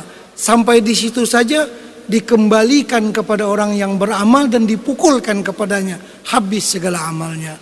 Karena tidak tidak apa lulus pada security langit yang pertama. Security langit yang kedua pula orang yang misalnya mengumpat orang lain. Orang yang rajin sembahyang, yang rajin puasa dan sebagainya, tapi suka mengupat orang lain. Kalau ria dia enggak, lulus sudah langit pertama. Di langit kedua dia ada masalah pula. Amalnya enggak bisa menembusi naik ke atas sana karena dia orang yang suka mengumpat orang. Akhirnya amalannya dikembalikan kepada orang yang beramal dan dipukulkan kepadanya. Begitu di setiap langit ada security, ada pemeriksaan. Macam kita kalau mau naik pesawat ya, yang pertama sebelum masuk tuh ada orang yang melihat dulu, ini mau ke mana, ada tiket atau enggak, baru bisa masuk kan? Itu pertama. Yang kedua nanti barang di scan, mungkin ada membawa bom ke apa ke semua kan, nah, ada kelihatan. Yang ketiga baru check in, ditimbang barang, siapa namanya apa semua, sudah tiga kali periksa. Setelah itu airport tax lagi, ya. Setelah itu pemeriksaan lagi, setelah itu pemeriksaan lagi mungkin tujuh kali periksa baru sampai ke pesawat kita kan. Nah, satu demi satu diperiksa di segi security. Begitu juga amal ibadah kita. Waktu mau naik ke atas langit diperiksa di langit yang pertamanya ini, langit yang keduanya ini, langit yang ketiganya ini sampai ke langit yang ketujuh. Kalau sudah lolos sampai ke langit yang ketujuh baru naik ke hadrat Allah Subhanahu wa taala. Insyaallah kita baca hadis itu pagi besok pukul 8.30 dengan izin Allah Subhanahu wa taala. Mudah-mudahan kita semua diberi berkah oleh Allah Subhanahu wa taala. Di sini ada beberapa soalan yang sampai kepada saya. Dia bertanya, bagaimana cara membuat niat untuk ibadah yang betul? Apakah bisa dengan bahasa Indonesia saja? Ya bisa. Justru niat itu mesti bahasa yang kita faham. Ya, apa niat kita yang terlintas di hati kita itu dengan bahasa yang kita faham. Kalau lafaz itu kan bahasa Arab, lafaznya saja. Kalau niat apa yang bergerak di hati sudah tentu dengan sesuatu yang kita faham. Kemudian soalan yang kedua, apakah ada doa setelah sembahyang tahiyatul masjid atau doa setelah sembahyang qabliyah, zuhur, asar, maghrib dan isya seperti doa sembahyang qabliyah subuh seperti yang diajarkan Al-Imam Al-Ghazali. Kan malam kemarin dulu kita membaca doa yang patut dibaca oleh seseorang setelah qabliyah subuh. Dia ini bertanya, kalau qabliyah zuhur ada doanya enggak juga? Sebenarnya secara khusus tidak ada doa. Berdoalah dengan doa apa pun yang baik-baik. Insya Allah dikabulkan oleh Allah. Soalan yang terakhir yang ketiga, bagaimana mengganti salat yang sudah tertinggal bertahun-tahun. 10 tahun dulu nggak salat baru tobat. dia dia baru balik umur 30 tahun. Maksud balik umur 30 tahun tuh baru sadar, baru mulai sholat umurnya 30 tahun. Jadi baru balik. Dulu umur 20 belum balik, belum sholat lagi dia. Sekarang dia sudah sadar. Ada hutang 10 tahun nggak sholat. Nah, bagaimana caranya dia tanya. Apakah cukup dengan taubat nasuha aja? Taubat benar-benar pokoknya sekarang nggak mau lagi tidak sholat. Atau harus diqadha sesuai yang ditinggalkan. Taubat sih taubat, qadha pun wajib di qadha. Kalau 10 tahun ya 10 tahun mesti dicatat itu. Dicatat. Yang dia sudah qadha berapa hari, dicatat itu semua, ya. Jadi memang mesti bertaubat dan mesti diqadha sembahyangnya. Kalau dulu belum sembahyang, tidak sembahyang selama 10 tahun, ya 10 tahun itu dia qadha 10 tahun kan setahun 360 hari. Bermakna 10 tahun 3600 hari. 3600 kali 5 berapa itu? Yang mungkin 18 tahun 18 ribu atau berapa kali sembahyang yang dia mesti mengkodok perlahan-lahan sedikit demi sedikit ya insya Allah Baik Al-Fatihah. Alhamdulillah, minasyaitonirrajim.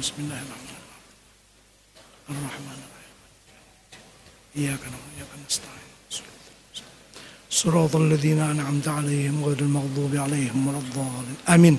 بسم الله الرحمن الرحيم.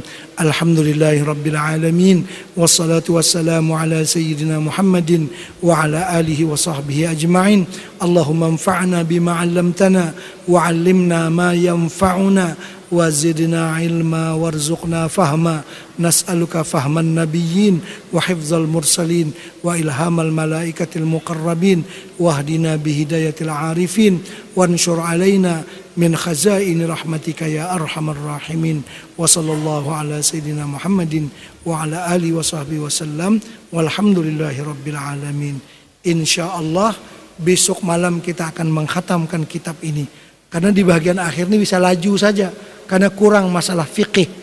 Kalau yang pertama-tama itu banyak fikihnya, jadi harus diterangkan dengan teliti. Kalau bagian akhir ini cuma uh, masalah yang seperti tadi aja, tidak seperti masalah fikih. Dan juga malam besok insya Allah dibawa kitab bekal akhirat ya untuk diterangkan beberapa hal yang ada dalam kitab ini. Wallahu a'lam.